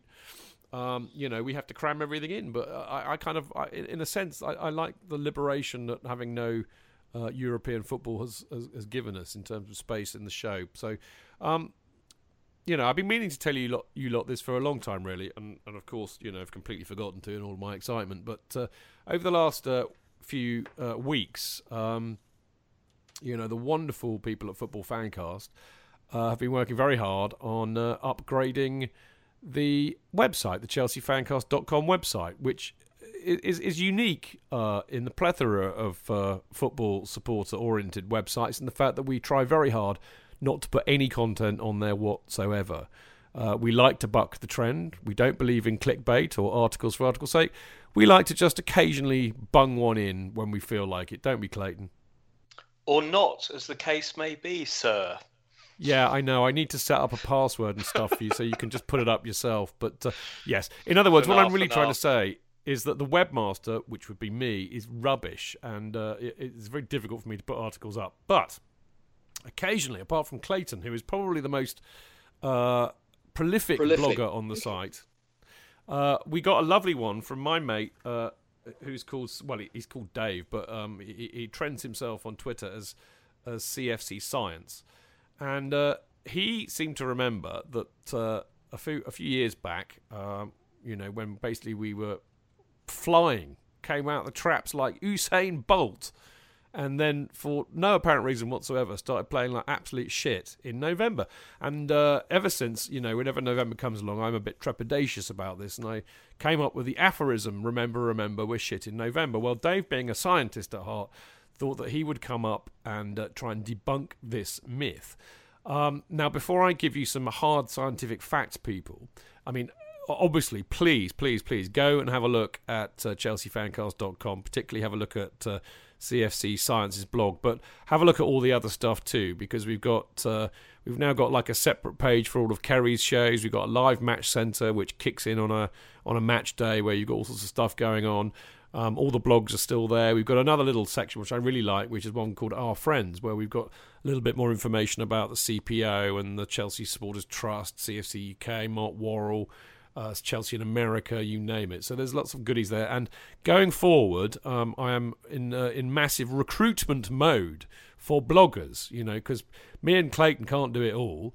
Uh, so actually, if you're interested in writing for us, then you you must let me know, and I will get you in touch with Football Fancast, and we'll sort something out. So we're going to go for that uh, over. I think really 2017 will be the year of ChelseaFancast.com. Anyway, um, before we get into all of that, I want to ask the lads, um, you know, what their what their feelings are on all this actually, and I, I shall I shall ask it to uh, Jonathan first. Um, you know, do you think it's a bit of a myth this wish it in November malarkey, Jonathan, or, or is your gut feeling saying that mm, you know possibly it is true? It sounds like a myth to me, but as as we've established, I have very little memory of anything, Chidge, because uh, um, so I can't really remember what how, whether we play badly in November or not. So uh, it's pretty useless asking me. I mean, and also I, I just I just love us winning, and all I remember is us winning. If we don't, if we lose, I tend to banish it completely from my uh, from my memory banks. So uh, not the man to ask, I'm afraid. I mean, Dan, it, it's funny, isn't it? I mean, you know, this is one of the things. I mean, I, I know this seems a bit self-indulgent that we're just talking about an article on, on, on the on the website, but we're not really just talking about an article on the website. You see, this is one of the things that I kind of love about football. Uh, that that that things happen, and suddenly they they do become mythologized in a way, don't they? And I'll give you another example. Um, and and this is a bit naughty, so please forgive me, particularly you, Dan. Um, but of course, there's this lovely myth that Chelsea always lose when we play in black. And of course, we played in black yesterday and we won, therefore debunking the myth. And and in, in homage to that, I was actually toying with the idea of calling this show "Hurrah for the Black Shirts," but obviously decency prohibited me from doing that. I think in these uh, post-truth times, though, Chid, that would be perfect title. Yeah, no, no, great, great political um, uh, atmosphere to call it that. I, Yeah. I, you're very surprised you didn't do that. Yeah. Well, I was going to, but then I remembered Dan was coming on the show, and I knew Dan would have a go at me quite rightly, and it would have it would have been misconstrued. Nobody would have seen the humour in it. I know, but you know what I It- it- mean, it's- Dan. It's weird how these the plus myths kind of come out, doesn't isn't it? Well, you probably would have got a page lead in the Daily Mail out of it. Mm. Um, But it yeah, is odd, isn't it, how- how these myths kind of is odd, start, yeah. doesn't it? Is odd. I mean, if I suppose on, on the subject of November, if you look at the Novembers we've had and, and the, the season you're talking about, um, I think must have been Ancelotti's second season, um, when everything was started off well and it was all brought crumbling down by a number of different things, not least the whipping of the towel from underneath um, uh, Ray Wilkins's feet, and uh, and all of a sudden it felt like um, everything was crumbling apart. Um, since then, of course, we've had a number of bitty little seasons. And I think if you look at months in isolation, there have been plenty of other months in the calendar where we've done equally bad as November. Um, but you know, it so happened also that that uh, Mourinho sort of almost went went went spiraling down in November. If you look at Mourinho's um, uh, decline, you know, it was as much October as November as, as it was December. Really, the whole the whole of the start of the season was was poor. And August and August, Well, surely. Yeah, true. Um, but yeah, it's, it's interesting. You, you that you you pick up little things, and there are little things I think based on people's personal experiences. You know, whether you were at the game or not. There's a lot of things. There are a lot of people, of course, who go week in, week out uh, uh, to to Stamford Bridge every single home game, and so they miss little parts of the trend that might be the, the narrative, as as we like to talk about, that might be picked up from away grounds as well. Um, so um, yeah, I mean, these these days, as as as I think uh, Jonathan was saying, as we're so post-truth these days, you know, does it even matter if the narrative is true? well, in, indeed. I mean, you know, uh, I think I, I think it's narrative is a wonderful word to use because, of course, na- for another word for narrative is story, and in, in in a sense, a story is something that's created rather than having any basis in fact. Um, but I'm gonna I'm gonna before I come to Clayton on this, I am gonna I'm gonna give you the the, in, the I'm gonna give you the facts in a post-fact world. How about that? Um, but you're dead right, actually, in, in, in saying that Carlo's November, when uh, they got rid of Ray Wilkins, was a bit of turgid. Uh, you could say the same about AVB. Uh, you could also say the same about Robbie Di Matteo, of course. Yeah. You what, Jonathan? Scolari as well. Scolari as well. No, Scolari. Scolari got the boot after Christmas. Yes, he did. I was just wondered Yeah. whether we'd had a dip. He couldn't Oh, get I- I- Drogba I- to play at all, could he, Scolari? Yeah, I, think there was all sorts of Yeah, weirdness talking going about on. earlier about you. You were talking about Costa earlier, and um, you know being bad, and everybody talking to him. There was a period at the beginning of Scolari's reign where everybody thought that Drogba would be on his way by January because he wasn't he wasn't performing at all. He wasn't interested that's in right. performing. Those were Scolari. crazy times. I mean, I think I think Dave's point in the article was very very much kind of spot on about. I, I, I think we tend to remember the awfulness of the November. Um, you know, in 2012, after after we won the Champions League, and it all went very very pear shaped for Robbie, and uh, and lo and behold, we ended up with the uh, the fat Spanish waiter taking over, which is indelibly uh, don't- no, don't in- say that. indelibly No. indelibly etched on people's minds. Anyway, look here are here are the facts according to CFC Science, and uh, uh, who am I to argue with a very scholarly man such as him? But actually, the the fact of the matter is, is that over the period of about six years that he looked at this, and he kind of went into total win percentage, league win percentage, and points per game. But actually, you know what?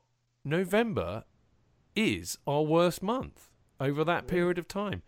Um, the other interesting thing about that is it's only matched in awfulness by May. But I think that there's a good reason for May being quite terrible, and that's basically we've usually won the title by then. so if you remember, Jose would always field field all the youngsters, wouldn't he? Come May, if we'd already won it. So May, I think, is a bit of a blip. What is also interesting is actually what proved to be our best uh, months. And when I say best, I mean you know the the, the, the poor months like November and May are about forty two percent uh, win uh, ratio, but in eight in in August and in April, those are our, well August is our best month, very closely followed by April. Um, and I just think it's lovely to see that April's so good. It being that that's obviously when titles are won, isn't it, chaps? Yeah, it's also when Champions League semi-finals take place and things like that. Um, but uh, August is, is is not a surprise because we we, we have got this um this almost unrivaled um history in, in, in the Premier League of coming out of the blocks first. We we, we have um and, and and this is how this season has been quite different because of course we we we had not a, not an especially great start. But but but you know remember that record we had for years and years and years of never having lost on the first Yeah. day in the Premier League. Yeah, that's true. I mean, I remember even back in the days when we were technically shit that we. I mean, you know, I remember like was it the uh, uh, the five 0 against Derby, for example, in oh god, would it have been eighty four? Uh, that was 83, 84. Eight- That was in that Yeah. was in the fantastic season. That was the Yeah. first game. That was on the mm. back of that awful, awful season where we nearly went down, and we all were pinching ourselves after that game because it was just like, what has just happened? You know, I have to say, though- the Chelsea side. That's one of my favourite games ever. Yeah, brilliant. I was talking to Kerry about that the other week, actually, on the on, on the Kerry Dixon preview show, mm. and he was, That uh, was going his on about that. Debut. It was. That's why he was talking about it. But uh, the, the, the, just to counter that, actually, Clayton, one of my worst memories is when we lost to Carlisle at home in the first game of the season. Ah, Do you You know were one there, of- weren't you, of- Jonathan? one- I was of- there. I was there Oh. as well. One one of my first CFC UK pieces was about that game, 1974, John Sissons and David Hay made their debut that day. Oh, God. Yeah, I David mean, we Hay, all- 200 250,000 he cost. Record signing from Celtic. It was. We turned him, we turned him from a World Cup midfield player into a blind fullback in a Into couple an of old years. man, a very old, stumbling Yeah. man he became. Outstanding Yes. work. Yes, yes. Anyway, I, I uh, wasn't, Oh, I wasn't God, there. sorry, sorry, Dan, Dan, go on. I wasn't there, but I have an excuse, and that is that I, I, I was yet to be born for two months. Well, I think you know, Dan, that's that a very, is that's a so bloody plastic.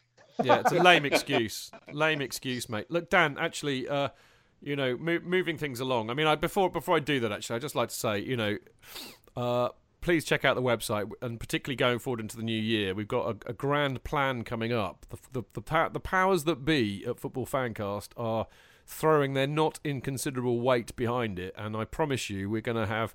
It's going to be like a proper website with content on there. Shock horror pro, but don't don't fear not. You'll still get That- hopefully is you'll that still Antonio content? Oh, very Yeah. good. Oh, ho, ho. Yeah, I like it. Oh, I oh. like it a lot. Well, Clayton, I hope I hope you know if if if for example I I you know give you the access that you need, I hope we'll be seeing far more of your work on there as well because you you do write some great stuff and even Dan is welcome if I can afford him. I'd, I'd love to write you a piece. There you go. If I can afford you. I'm, I'm sure I can do do you a, a special rate for the price of a pint. Well, then that would be lovely because I have to say, Dan, and I'm not just saying this to get you to write for the website and to blow smoke up your arse, but I, I absolutely always love uh, reading your stuff, and not least because it, there's quite a few Chelsea writers out there who I, I see an article they write and I think. I was thinking exactly the same as that. That's fantastic. So you can you do the writing, so I don't have to. So there we go. Anyway, moving Smoke- this the smoke on. Tickles, and- Chidge. The smoke tickles. you what? The smoke tickles? Chidge. The smoke tickles. Lovely. Listen, moving this on and talking about great myths. One one of the great myths of football, of course, is that Tottenham Hotspur have beaten Chelsea in the league sometime within the last 25 years. Of course, all Chelsea supporters know that this is not true. Anyway, we've got Tottenham coming up on uh, on Saturday, which as we all know, is our is our biggest game of the season. It always is. I don't care about United, Liverpool, Arsenal. It doesn't matter. It's all about beating Spurs, not least because of this fantastic record we have against them, Dan. So, what do you think is going to happen? it's a tough one, isn't it? It's certainly the, the, the first big test for the new system. The three four three is not really, although I mean, people talk about Manchester United. You, you can now see what's what's going on with Jose at Manchester United. It's not not quite um, what uh, what he would hope and what United fans would hope. This is though a game against a side that is doing very very well. That's got an awful lot of uh, promise and has got a very very good squad and a decent manager. It's got to be said. Um, it's going to be difficult because the way we like to play, and I think you said this earlier, is something that that you can see Spurs liking to attack. You can see them liking to use width to get behind us. You can see them maybe trying to get the niggle in. And apart from all that, they've got that extra chip on the shoulder to play for. Because let's be honest, they've been singing about that night where we destroyed their title hopes every ever ever since. Um, I've, I've never known a side to, to, to make its own song up about the, t- the night they lost the league. Um, But Yeah. that's Tottenham all over. Um, so it will be a, a, an incredible game. It will be a 5.30 Saturday kickoff, so it will be bouncing in there. Um, and uh, I, I'm sure, like everyone else, I can't wait. I tell you what, though, one one other thing that occurs to me actually, what will be interesting to see is if they adopt the same tactics that they, they used last season, which is to try and kick us off the park, which singularly failed. I, I'm I'm delighted to, to see because uh, you know there was a part of me that, that felt for quite a while that actually one way to get to Chelsea was just to kick them enough because I didn't think that we had the the players with the mental toughness and the physicality to, to withstand that, but we did with flying colours. And you know, in a derby match like that, and remember that I, I am I am no football purist, so to, to watch two sides that hate each other kicking lumps out of each other is my, my idea of heaven. Um, but Dan, do you, do you do you think that Tottenham will do that again, or will they try and beat us playing football? Um, I, it's difficult to know. I mean, you, you don't know where their heads are at the moment. Um, uh, it's um, interesting to see, of course, that, that, that one of the guys who's been talking about that game and wanted to get his own back ever since Danny Rose is not even going to be playing in the game because he's going to be banned. Um, but uh, you know, it's going to be charged in there. I think there's going to be a lot of people with an awful lot of agendas to settle, um, and I think it's going to be well, uh, hopefully it's going to be a great, great game of football. It's going to be tasty. Uh, Clayton, um, you know, what are your thoughts? What are you looking forward to most, apart from beating them, obviously? Uh, going home afterwards. I it's a, it's a game that I love to. I, it's a game that I love to win more than any other. Yeah. Um, I I just can't. I, I, mean, I find it difficult to breathe. I just hate the game. I really do. Um, if anybody would have told me 26 years ago uh, that that that night, I think, or, or, evening that I left when we lost at home to Spurs, and Gary Lineker and David Howells scored, and we lost two one. If somebody would have said to me, "Do you know what? They ain't going to beat you for at least 26 years," I would have taken that. I have to say, um, it's fantastic. It's absolutely brilliant. Of all the teams to have that record against them, I think that um, I think it's going to be a war. I think Costa is going to finally pick up his fifth booking. They are going to wind him up mercilessly. Um, I I do. I mean, I look at the side and they've been incredibly disciplined, but I think this is going to be a, a huge test. Um, they haven't lost all season, but by the same token, they haven't won that many games either. Um, they are a better team than anybody we've played in the in the six games that we've we've gone on this run. Don't know. We've we've got momentum. I don't think they have. I mean, the, the good thing is that they're playing in, in Europe this week, and I think, not that I'm a sad person, but I was looking at the, their their group, and I think they've got to win on Tuesday. And I think if they don't win, um, they could be headed for the Europa League, which is wonderful news. And I think what happens in midweek could have a, a, a big bearing on how they how they play us. Um, I think mentally, I think if they sort of go out of Europe, which I think, uh, sorry, go out of the Champions League, which I think they can do if the results go the right way, I don't think they're going to be in a good place. Mm. Um, I don't know. I mean, I, you know, the, the thing is, the, the one thing about the Premier League this year is that teams are you know, there, there's nobody standing out. I mean, we're playing some fantastic stuff at the moment, and and we should be quite confident because I don't think they are. Um, I mean, I didn't see any of the game on Saturday. I I sort of was concentrating on my phone, laughing a lot, and then being in absolute despair when I saw they scored those those two goals in the last minute. Um, I don't know. I I think it's really difficult one to call. I, I do actually think that, that, that probably it will be a draw because I just mm. think the, the, the football's going to go out the window. Proper derby match, isn't it? Really, I mean, mm. it's, it's, interesting, Jonathan, isn't it? Because of course I've managed to erase out of my my mind the uh, defeat that we endured a couple of seasons ago up at White Hart Lane. So of course, you know, the five, was it five three? Which I think they, they didn't they create in, enamel badges for. well, they, they, they certainly made a yeah. DVD. So basically, the record the, about it as well. Yeah, yeah. Yeah, the record the record I, I, really is is uh, is is is obviously you know we've not lost them at home, so uh, that's what we're clinging yeah, yeah. on to. Jonathan, I, what, I, I mean, I don't have the same problem as everybody else does because I'm I'm so much older than all of you. Because of course the, the team that I despair of and was so pleased when we beat them in the League Cup a, a few seasons ago, and I went to Elland Road and got there at half time because I, I, left so late. I was so keen to get there.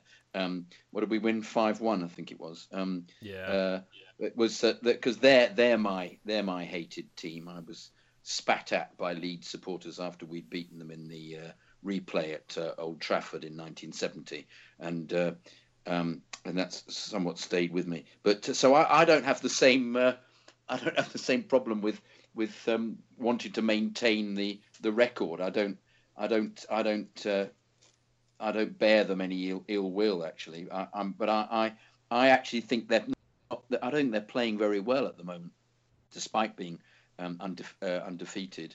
Um, and I think we're going to win easily. Mm. Um, and, and, I think, despite their making uh, trying to kick us, I think they won't they won't be able to live with us. Um, because, mm. and I, I can't agree with you saying they're the best team that we played against. I think Everton was supposedly the best team we played against at the time because they had the best defensive record, and we completely took them to the cleaners. And uh, I think it will be a, a, much more charged atmosphere. But I, I, uh, I foresee a, a, a, drubbing. Actually, I think we're going to really, mm. really, um, we're going to win by three goals. I think. Well, I, I bloody well. I... Yeah, Dan, please come in. Sorry, can I just say something, Chidge, about um, Spurs playing away in Europe this week? They've got uh, Monaco away, so that means that we've got the advantage that they're going to be legged around Monte Carlo by the Grimaldi Ultras tomorrow night. Love it, love it. Um, the only thing I'm really hoping for, other than a than a Chelsea win uh, and to keep the record going, um, is for uh, Harry Winks to play because uh, the the thought of forty thousand Chelsea fans saying Harry Winks a winker is just too much for me to bear. So you know, but can uh, I just say know- something here? Yeah, briefly. Um, you've got about your the black shirt thing. I still Yes. don't understand why we play in black at all. I never have done. When the yellow shirts with blue shorts was such a fantastic away away kit. Yeah, You know, this is going here. back, and it had it had great um, uh, tradition as well, coming from the '60s as it did. I think Docherty introduced it originally. yeah, Um, but but John Jonathan, you don't understand what a terrible clash our blue shirts would have been against the red of Middlesbrough yesterday. So it's obviously why we changed to black. Yeah, yeah, yeah, but that that always confuses me. I keep thinking they Oh must my have some. God, I mean, some what is deal. that? I Wasn't mean, that weird. Absolutely agree. It's What is- it's what is shirt going selling. It just drives Yeah, you it is. bonkers. It's entirely what it is. Absolutely right. Um, I'm a- I'm a- but yeah, uh, Go on. and, and some of even some of the black ones had some of that. What was the one they had with the blue and white check on it? God, that was just so peculiar that shirt. But uh, but anyway, but yes, and, and even even the red red shirt with the white shorts and the green green and and, and red Love socks. That Love was a that. great great outfit. I agree. So we've got these alternatives. I suppose red is something one doesn't really want to associate with, but but blue and yellow. I'm I'm you know, the what- the, the version of that which was the, the sort of the hungry shirt with the white one with the green and red Yeah, yeah, yeah, with the, stripe flash down the middle. it. That was great as Fantastic. well. I agree completely. kit I porn. agree. But but even r- r- the beginning, Abramovich is white with the blue and black flash. That was The, pretty sil- the silk like cut that. packet. Yeah. No, the em- embassy, lovely. embassy number The ten. embassy, uh, sorry. kit. Yeah. But the Anyway, look, we should, oh, boys. please. Much as Anyway, I love I you all, we need to move on because we is running out of time, and I've got a few plugs to, to dish out in our usual style. Um, first of all, Chelsea Supporters Trust. Uh, join the trust, get your voice heard by the club. It's five pounds to become a voting member, or free for non-voting members. Sign up at chelseasupporterstrust.com so you can attend the meetings, come to the events, and vote on the issues that directly affect you. And make sure you get your voice heard. Follow them on Twitter at Chelsea S Trust. Uh, I do believe that the new edition of CFC UK was out for the Middlesbrough match. Um, I've contributed a review of Walter Otton's new novel Poppy, which is quite frankly brilliant. And uh, you can get Walter's book from gate17.co.uk or Amazon. Uh, and of course, if you can't, uh, you know, pitch up to the uh, the CFC UK stall opposite Fulham Broadway on a home match day in person, you can always get it digitally by subscribing online at cfcuk.net. And if you're in the USA, you can follow the Twitter account at CFC UK USA, and you can get a, a, a proper copy uh, rather than a digital one from there. Uh, now, CPO, very important. It's uh, coming up for the AGM in January, and that in view of the stadium, uh, what's going on there could be quite interesting. Now, if you want to own a little bit of Chelsea and protect the future of the club, go and buy a share in the Chelsea pitch owners who own the freehold of Stamford Bridge and whose aim is to ensure that Chelsea Football Club will remain playing football at Stamford Bridge forever. Uh, now, to find out how to buy a share for around 100 quid, uh, email info at chelseapitchowners.com or check out chelseafc.com forward slash fans forward slash Chelsea hyphen pitch hyphen owners, and you can follow them on Twitter at pitch owners. Um, and incidentally, actually, uh, one of the new things on the website, uh, the bit under our friends, you've got more details about how to get in touch with the CPO, the Supporters Trust, um, CFC UK, uh, Gate 17, all of that kind of thing. So do check it out if you want to have a bit more information. Uh, and finally, on our little shout out bit, uh, there is an event coming up on Friday, the 25th of November. Uh, and it's an audience with Bobby Tambling, who, until Frankie Lampard did the business, had been our record goal scorer for a very, very long time. And he's a he's an absolutely fantastic bloke, uh, a lovely gent. I remember when he came to uh, the legendary Chelsea Fancast party that we had at, uh, at Putney Station. He basically sat downstairs, and there was a stream of people uh, who wanted to go and have a word with him, have their photograph taken with him all night, which is brilliant. Lovely, lovely man. Including, now, including me, Chidge, including, including me. you, including me. We've got photographs to prove it. Now, it starts at 8 o'clock, uh, Friday, the 25th of November. The bar's open at 7 pm. Tickets are 12 quid in advance, £15 on the night, and it's at the Vice President's Lounge of Sutton United Football Club, uh, the Borough Sports Ground, Gander Green Lane, Sutton. Uh, if you want to go or get more info, uh, email suttonsports at sky.com for your tickets and info, or check out uh, www.suttonunited.net. There we go. Now, after the break, it's time for your emails.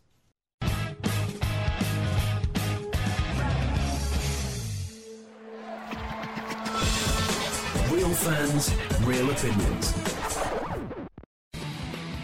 I'm Jason Cundy, and you're listening to the Chelsea Football Fancast. Up the Chelsea! Football Footballfancast.com.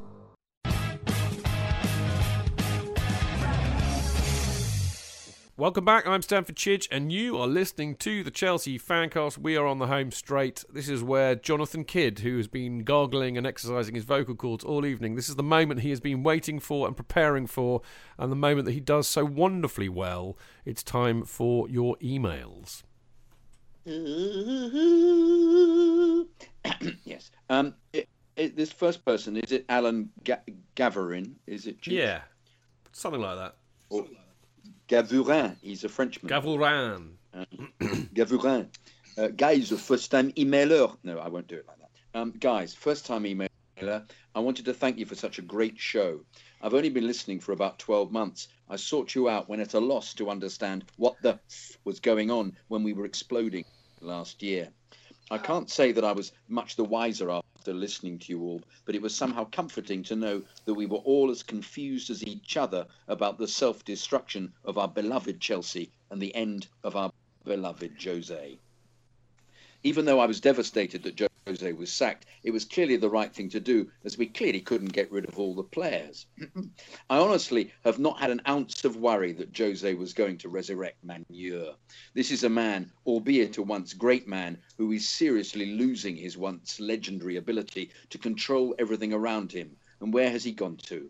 Into a boiling cauldron of football rivalry where his neighbour is one of his greatest opponents.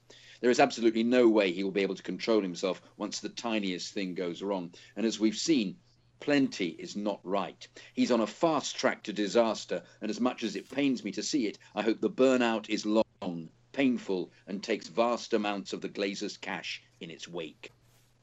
The title of this email is We Are in Safe Hands, and I knew we were from the moment I watched the best game of Euro 16, Belgium versus Italy.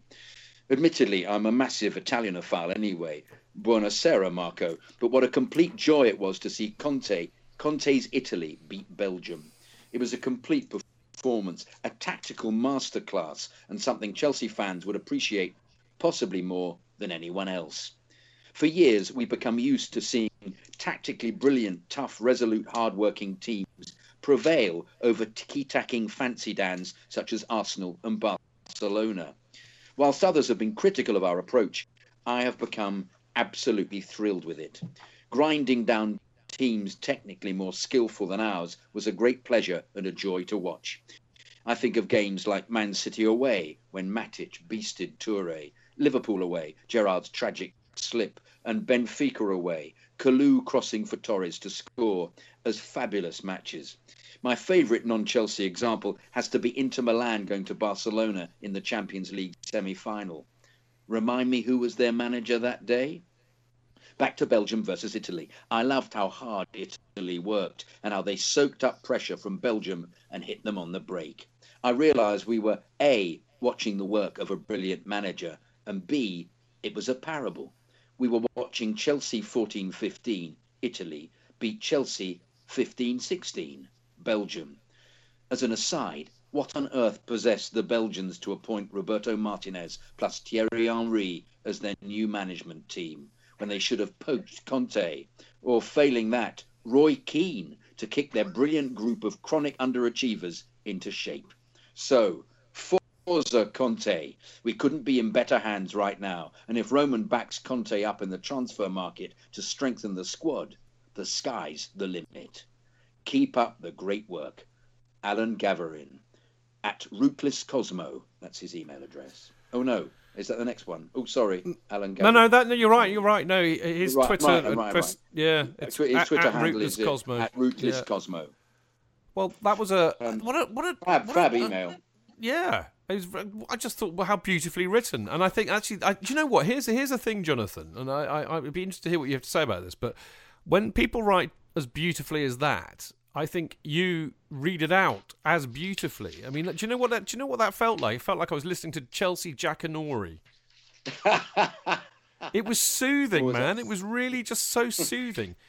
But uh, you're absolutely right, Chidge. If it's written very well and easy to, to read, it um, Yeah. it's easy for me to uh, to give it, you know, to flow, to go with the flow of it. It's, Well, there we uh, go. Take note, yeah, very well people. Take note, people. Write beautifully, and then it'll sound just like like I don't know, like like treacle dripping onto your tongue. Uh, anyway, before I get too hot under the collar, we should move on. Um, what I would like to say about that email was um, what a what a wonderful um, comparison, really. I think tactically between, uh, you know, in a sense, uh, you know what Conte has brought to the table, but also, you know, this is the interesting thing for me. All those years we watched uh, and loved, as as Alan appears to have done, but we we we loved to watch uh, Chelsea play against far more adept teams technically and skillfully, uh, and completely nullify that, and you know, part the bus, mug them, call it what you will, and I mean how much we all delighted in that. But what intrigues me at the moment, which actually, you know, something weirdly we didn't we didn't really touch on this in the first two parts of the show, but we've got an incredibly uh, solid defence going on here at the moment. I mean, you know, six games, six clean sheets, and yet we're playing some of the mo- the best attacking football I've seen us play ever. So suddenly, this man Conte has, you know, done both. And I mean, of course, and this is the happy nirvana for Roman, of course, isn't it? Who who just wants to see, you know, thunder, blood and thunder, you know, attacking flair football. But I, I'm going to ping that one to Clayton first.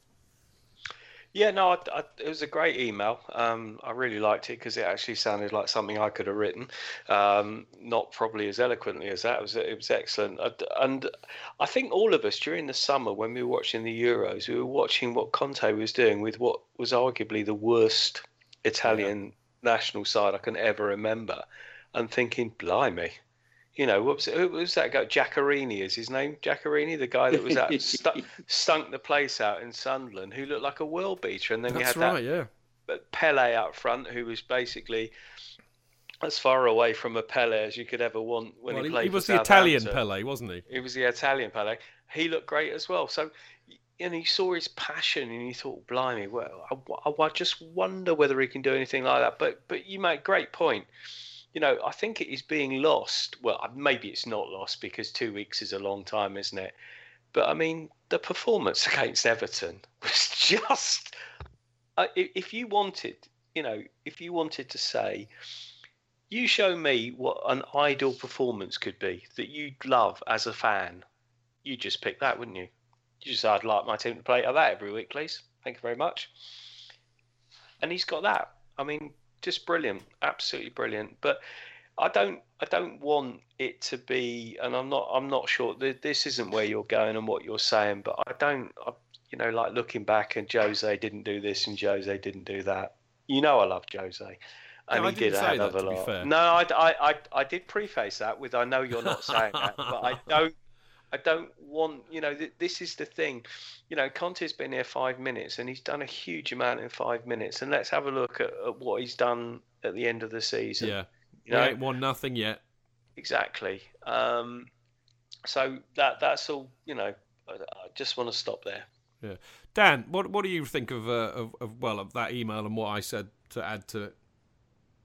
Um, first of all, brilliantly written email, very, very well stated, and some very, very good analogies there. I think that the, the stuff about Belgium and Italy is is, is spot on. Um, I think um, that, that an awful lot of what Clayton said though is true um, about um, about Conte. You know, this is very, very early days, and and frankly, he's he's very, very quick to point that out himself. Um, after the game at Middlesbrough, um, he was asked, "Are Chelsea now favourites to win the league?" And he said, "Hang on a minute, six games ago."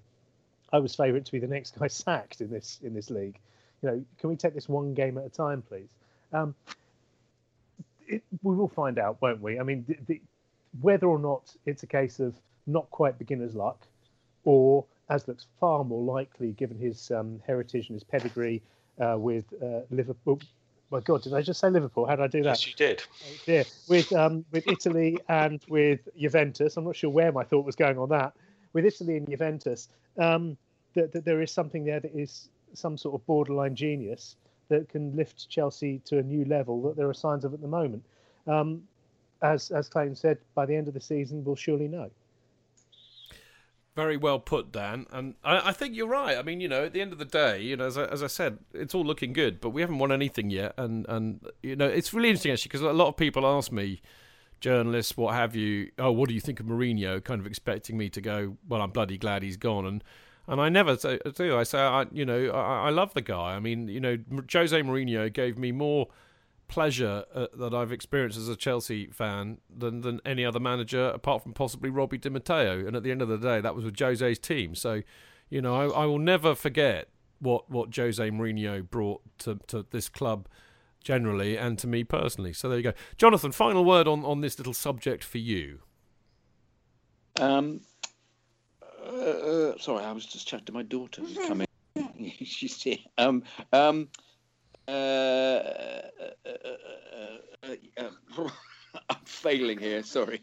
Oh well. How about the next email then? Yeah, I think perhaps I better do that. Really. Um, yeah, I had a point to make, and she's just asked me when I'm finishing because she wants to play something. Sorry about that. Um, right, this is from Kenroy D. Justin.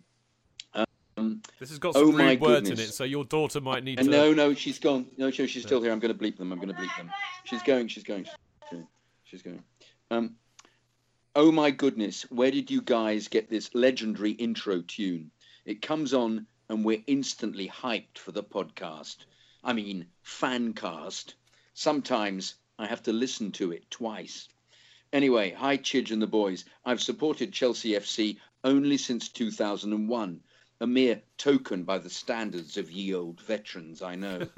I've, I've been listening to the fancast a while now, but when I heard Chidge mention that he's been to St. Lucia, Lucia, Lucia, St. Lucia, I knew I had to write in. After all, I am a St. Lucian, presently living in Leeds. Before I get down to the football business, can someone ask potty mouth Tony to tone down his language? As he, know, he knows Chidge's mum listens every week. Mm. I mean, I don't know what the bleep, that kind of language is all about for bleep sake. Tony is a legend, though. Anyway, on a serious note, I just wanted to talk about the new system for a bit. I know Tony in particular doesn't think it made a difference, but I think results don't lie. It's brought instant success since halftime at Arsenal, and no one has even scored against it. It's kind of weird, I agree, but something has clearly just clicked. Here's how Thibaut Courtois explained it. It's a hard system to play against, he said, if you do it well and train it every day. And we train hard at it. You can see that in the games that, every, that everyone knows that everyone knows what to do, where to run, and when to pressure. In a back three, which in defence goes to a back five almost, when one guy goes out to pressure, you still have four to cover you're a bit more covered in defensive situations, so it's harder for opponents to get through. With wingbacks, it's hard for their winger or fullback to defend the wingback because he's always in between them both. So it's hard to know when to go out. And when he does go out, then Eden Hazard can go and Pedro can go on the back of the left back or the right back. Hazard's playing very well, and obviously he has more freedom in attacking situations. Sometimes, when we recovered the ball last season, he had to come from the back, and now he's already higher up the pitch. So his actions can lead more to goals and assists, and that's maybe the biggest change. That was an interview on ESPN, he says. Uh, he's now back to, to his email. It's clear, though, that we have the right players to play well in the system so far, which I guess is what Tony refers to when he says it's that players win games, not systems.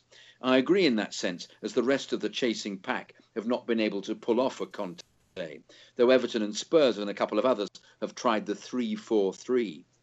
Salut to Conte, the class manager that he is, for recognising the pieces that would make the puzzle work. As much as we loved that Portuguese manager, you know the one I mean, it's coming to light how dire the football under, under him became, as we're now winning and, emphasis intended, playing awesome football. This brings me to Victor Moses. Someone said somewhere that he's an early contender for our player of the season. Many are surprised and singing his praises. I think many of us Chelsea fans aren't surprised, to be honest. Year after year, we watched him play well in pre season, only to be sent out on loan. I, for one, always suspected that he was capable of what he's doing now if given a good run. After all, that's why we ended up buying him in the first place. Although I must admit, he has added consistency to his game and he can do with a little more shooting accuracy. It'll be interesting to see who can provide backup for him at wing back. Willian, maybe. Azpilicueta. If Zouma fills in as a right centre back, I'm guessing we'd be, uh, sorry, that should be Azpilicueta if Zouma fills in as a right centre back. I'm guessing we'd be asking a lot of Branislav to play there. He's lost a yard of pace. As for the rest of our squad, just a couple more questions. Do you guys think that John Obi can play back up for Matic or Kante, or is he finished? I guess possibly it's Chalab- Chalobah's time. Can Oscar and Willian fill in nicely at the front for Hazard or Pedro? We're also short of a spare left wing back, I think, unless Azpi can shift to that side when called upon to do so by the Don. These are all questions to be answered in January, I'm guessing. But to be honest, I'm not worried, as this guy Conte looks the real deal.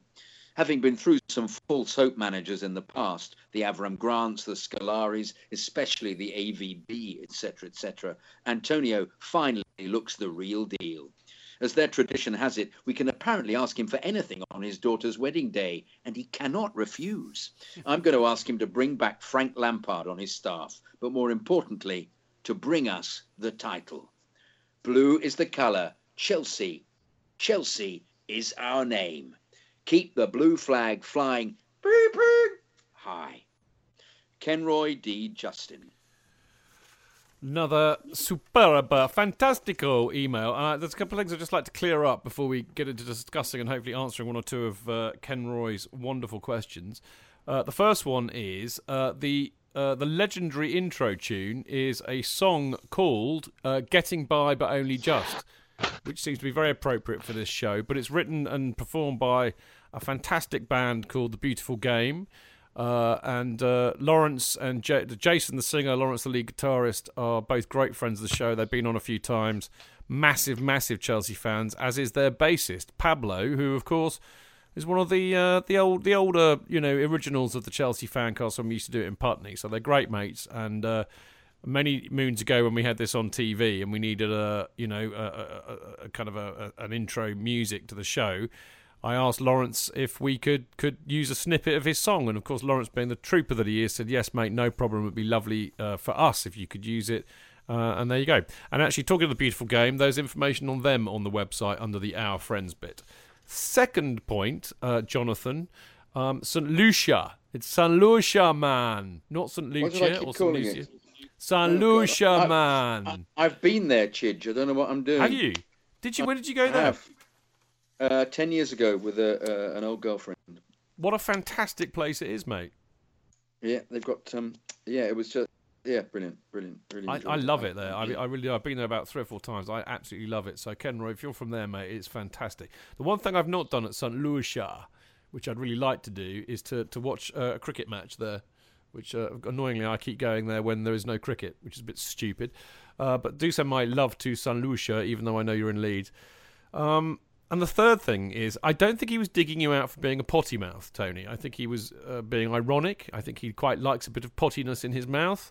Uh, when it comes to potty mouth, Tony is probably uh, one of the most. Um, well, I think he's rather expert at it. That's what I'm kind of say. Probably closely followed by me. Uh, if, if, if you've ever had the chance to talk to me and Tony in the pub, then you'll know exactly what I mean. And by that I mean that we tone it down considerably for this show when we're on there, don't we, Tony?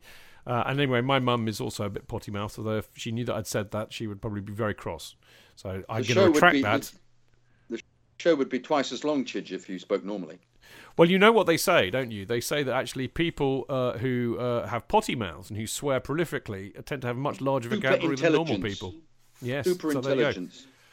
So enough, enough of the um, um, you know clarifications or whatever you want to call them. Um, yes, we are very eloquent swearers, swearers, Tony, as he just said on uh, on Mixlr. Um, we should try and address some of the points that Kenroy made. And the first thing that I remember, well, Victor Moses. We kind of touched on this earlier on the show, didn't we, Dan? Um, but I, you know, I, I the, the one thing that I draw from what's happening with Moses at the moment, I don't think it's necessarily that he's being played in the right position because that wasn't really his position before.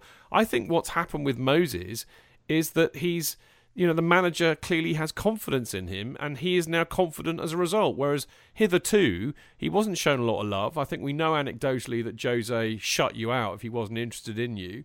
Um, so maybe the difference between players like uh, Moses excelling is that they feel loved and, and they have confidence. What, what do you think, Dan? Yeah, I think there's an awful lot in that. It's, it's um, it was touched on a little bit earlier in the show. Victor Moses, of course, has, has got a very interesting and quite harrowing personal story. He lost both of his parents when he was very, very young. And we also talked earlier about the success that we've seen from uh, Chalobah coming through. And he, of course, also lost a parent um, when he was quite young. And I, I, wonder if there might be something in the fact that um, they've now got a, a, guy who's who's very big in their lives, who is showing them a lot of attention, who is also telling them that they're important people in his life and the important people is in his setup at work. And, and that is obviously bearing great, great dividends. Um, and they're both looking like great um, prospects for the season ahead and maybe more. Um, one of the other things that that um, uh, Kenroy touched on, I think, was the three four three, and how uh, you know it, it might become a bit of a fashion. I, I'd love three four three to become a fashion, and it's for this reason. As we saw against Everton, if you play it well, you play it incredibly well. If you play it badly, you play it terribly. And Everton looked a shambles playing 3 4 3. And we play it very, very well. So I'd love every team in the league to play 3 4 3 because I think Chelsea would then win the league, um, quite frankly. Um, and I'll just say one other thing on which Kenroy touched on, and that is that uh, this, this Italian myth uh, on the day of a man's daughter's marriage that you can ask him anything you want. I'm sorry to tell you that Conte's daughter is still at school, so you've got a little bit of a wait. Uh, quality, Dan. I tell you what, though, Clayton. Um, I would agree with Kenroy in that. I would love to see Frank Lampard come back in any capacity at Chelsea, wouldn't you?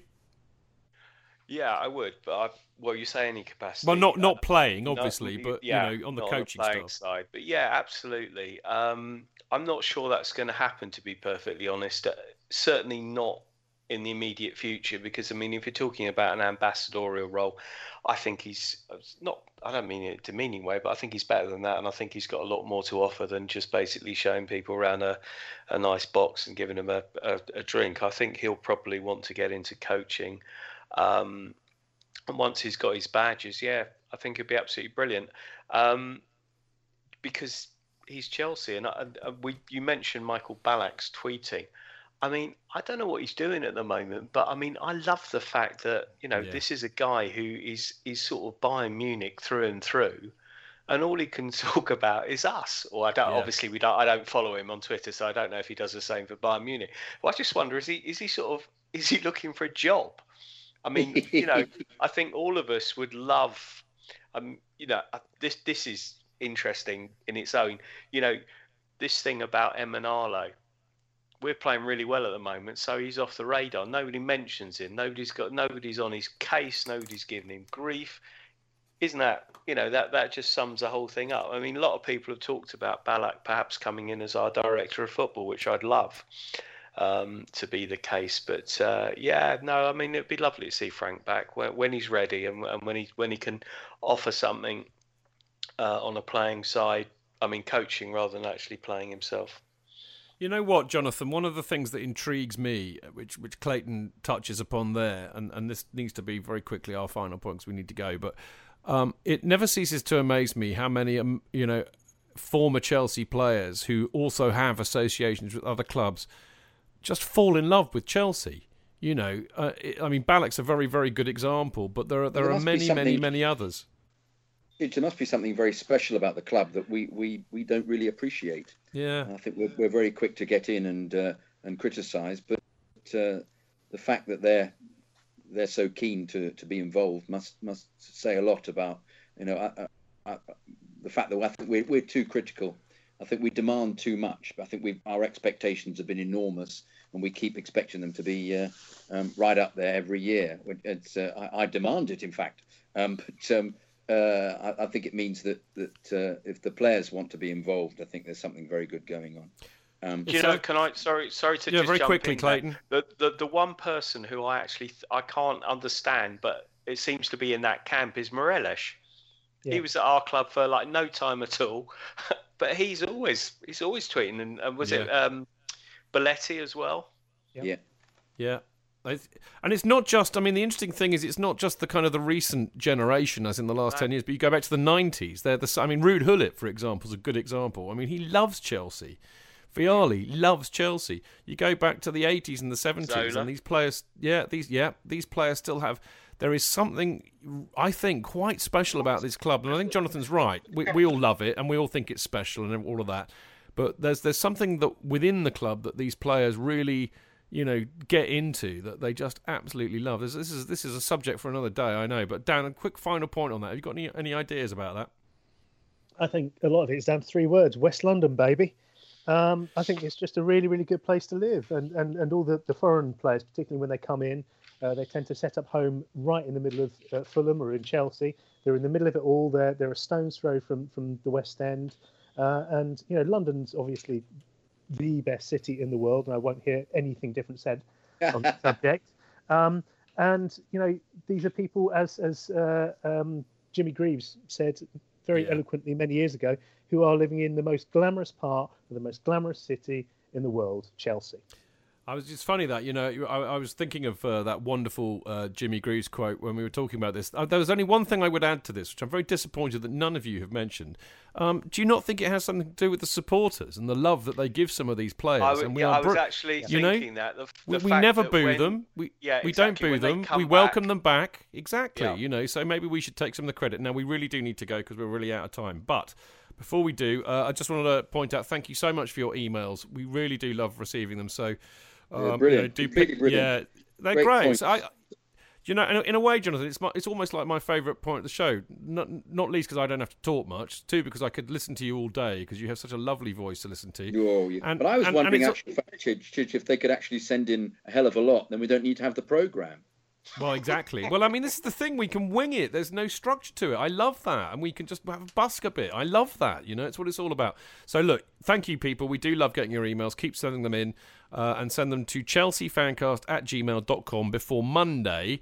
Uh, because I tend to write the script on a Monday, so if you do, if you send them in like in the afternoon on Monday, there's a chance it won't make it. But if you do send them, we will always read them out because we're like that. Now, sadly, that is all we've got time for this week. Uh, we'll be back next Monday, the 28th of November, when I will be joined by the silky voiced Jonathan Kidd. Uh, we'll be joined. Yes, uh, we'll be joined by Dan Silver and also the legendary Reverend Tony Glover, who has been entertaining people in Mixlr all evening, I believe. And of course, we will be reporting back on the match against Spurs. Uh, before that, of course, don't forget to download the next Kerry Dixon preview show, which will probably be out on Friday. Uh, Acast, iTunes, SoundCloud, it goes out on all of those places. Uh, don't forget to follow the show on Twitter at Chelsea Fancast, me at Stamford Chidged, uh, Jonathan at Jonathan Kidd, Clayton at Goalie59, and Dan at Dan Levene. And of course, check out our newfangled website, chelseafancast.com. Many thanks to my wonderful guest this week. Jonathan, thank you. Thank you. A joy as always, Chidge. Thank you. Yeah, lovely to speak to you. Been, Great, been a great while. guest. Always, Great guest. yeah. It's always nicer when it's been a bit, a bit of a break. I miss you guys. Uh, Dan, always a pleasure to have you on the show, mate. Excellent to be here. Thanks for uh, having me. We'll get you back on hopefully before the year is out. And uh, finally, Clayton, lovely to have you on. Sorry we, we didn't get you on the other week. No, that's that's absolutely um, a pleasure to be on, and thank you very much, as always, for inviting me. Just a very, very quick. I know, ran out of time. I read Poppy uh, by Walter Otton, and it's fantastic. It's it's a it's a roller coaster of a ride. If you get an opportunity to purchase it, then do so. Uh, there'll be probably copies on the CFC UK stall next to my book. I'm just saying. Here, that. here. Um, but um, it, it's what's, it's what's the name of your book, but, uh, um, Clayton? palpable, palpable discord. Oh, yeah, sorry, of we, course, haven't got time to talk Palpable. about that. Sadly, Yeah, we no, don't have time to no, talk about I've Clayton's just run out of time. but, uh, Okay, yeah. no, thank but you very brilliant. much No, again, absolutely brilliant. fantastic stuff. Stop talking, Clayton. Thank you. Right, you lot. Thanks for listening. See you next time. Until then, keep it blue, keep it carefree, and keep it chills. Up the chill.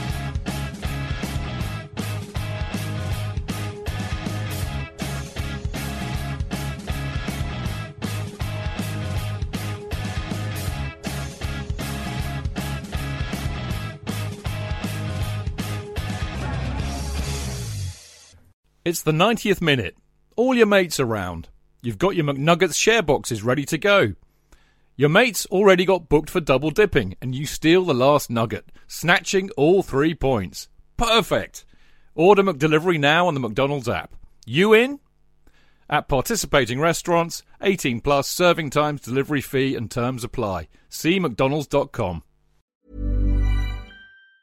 And there it is. That's as good as it gets on this stage. Nissan Townstar EV strikes again. It's an unstoppable van. Unstoppable. Look, Just fantastic. You can actually see the Pro Pilot technology in action. Effortless parallel parking. It moves with all the confidence that comes with a five year warranty. And with a bench full of all star van experts, there's real strength in depth here. That's all star quality. Search Nissan Townstar EV and visit your local All Star Van Centre to see for yourself. Terms and conditions apply. Five years or 100,000 miles, whichever comes first. ProPilot is an advanced driver assist technology. Driver's responsibility to stay alert, drive safely, and control vehicle at all times.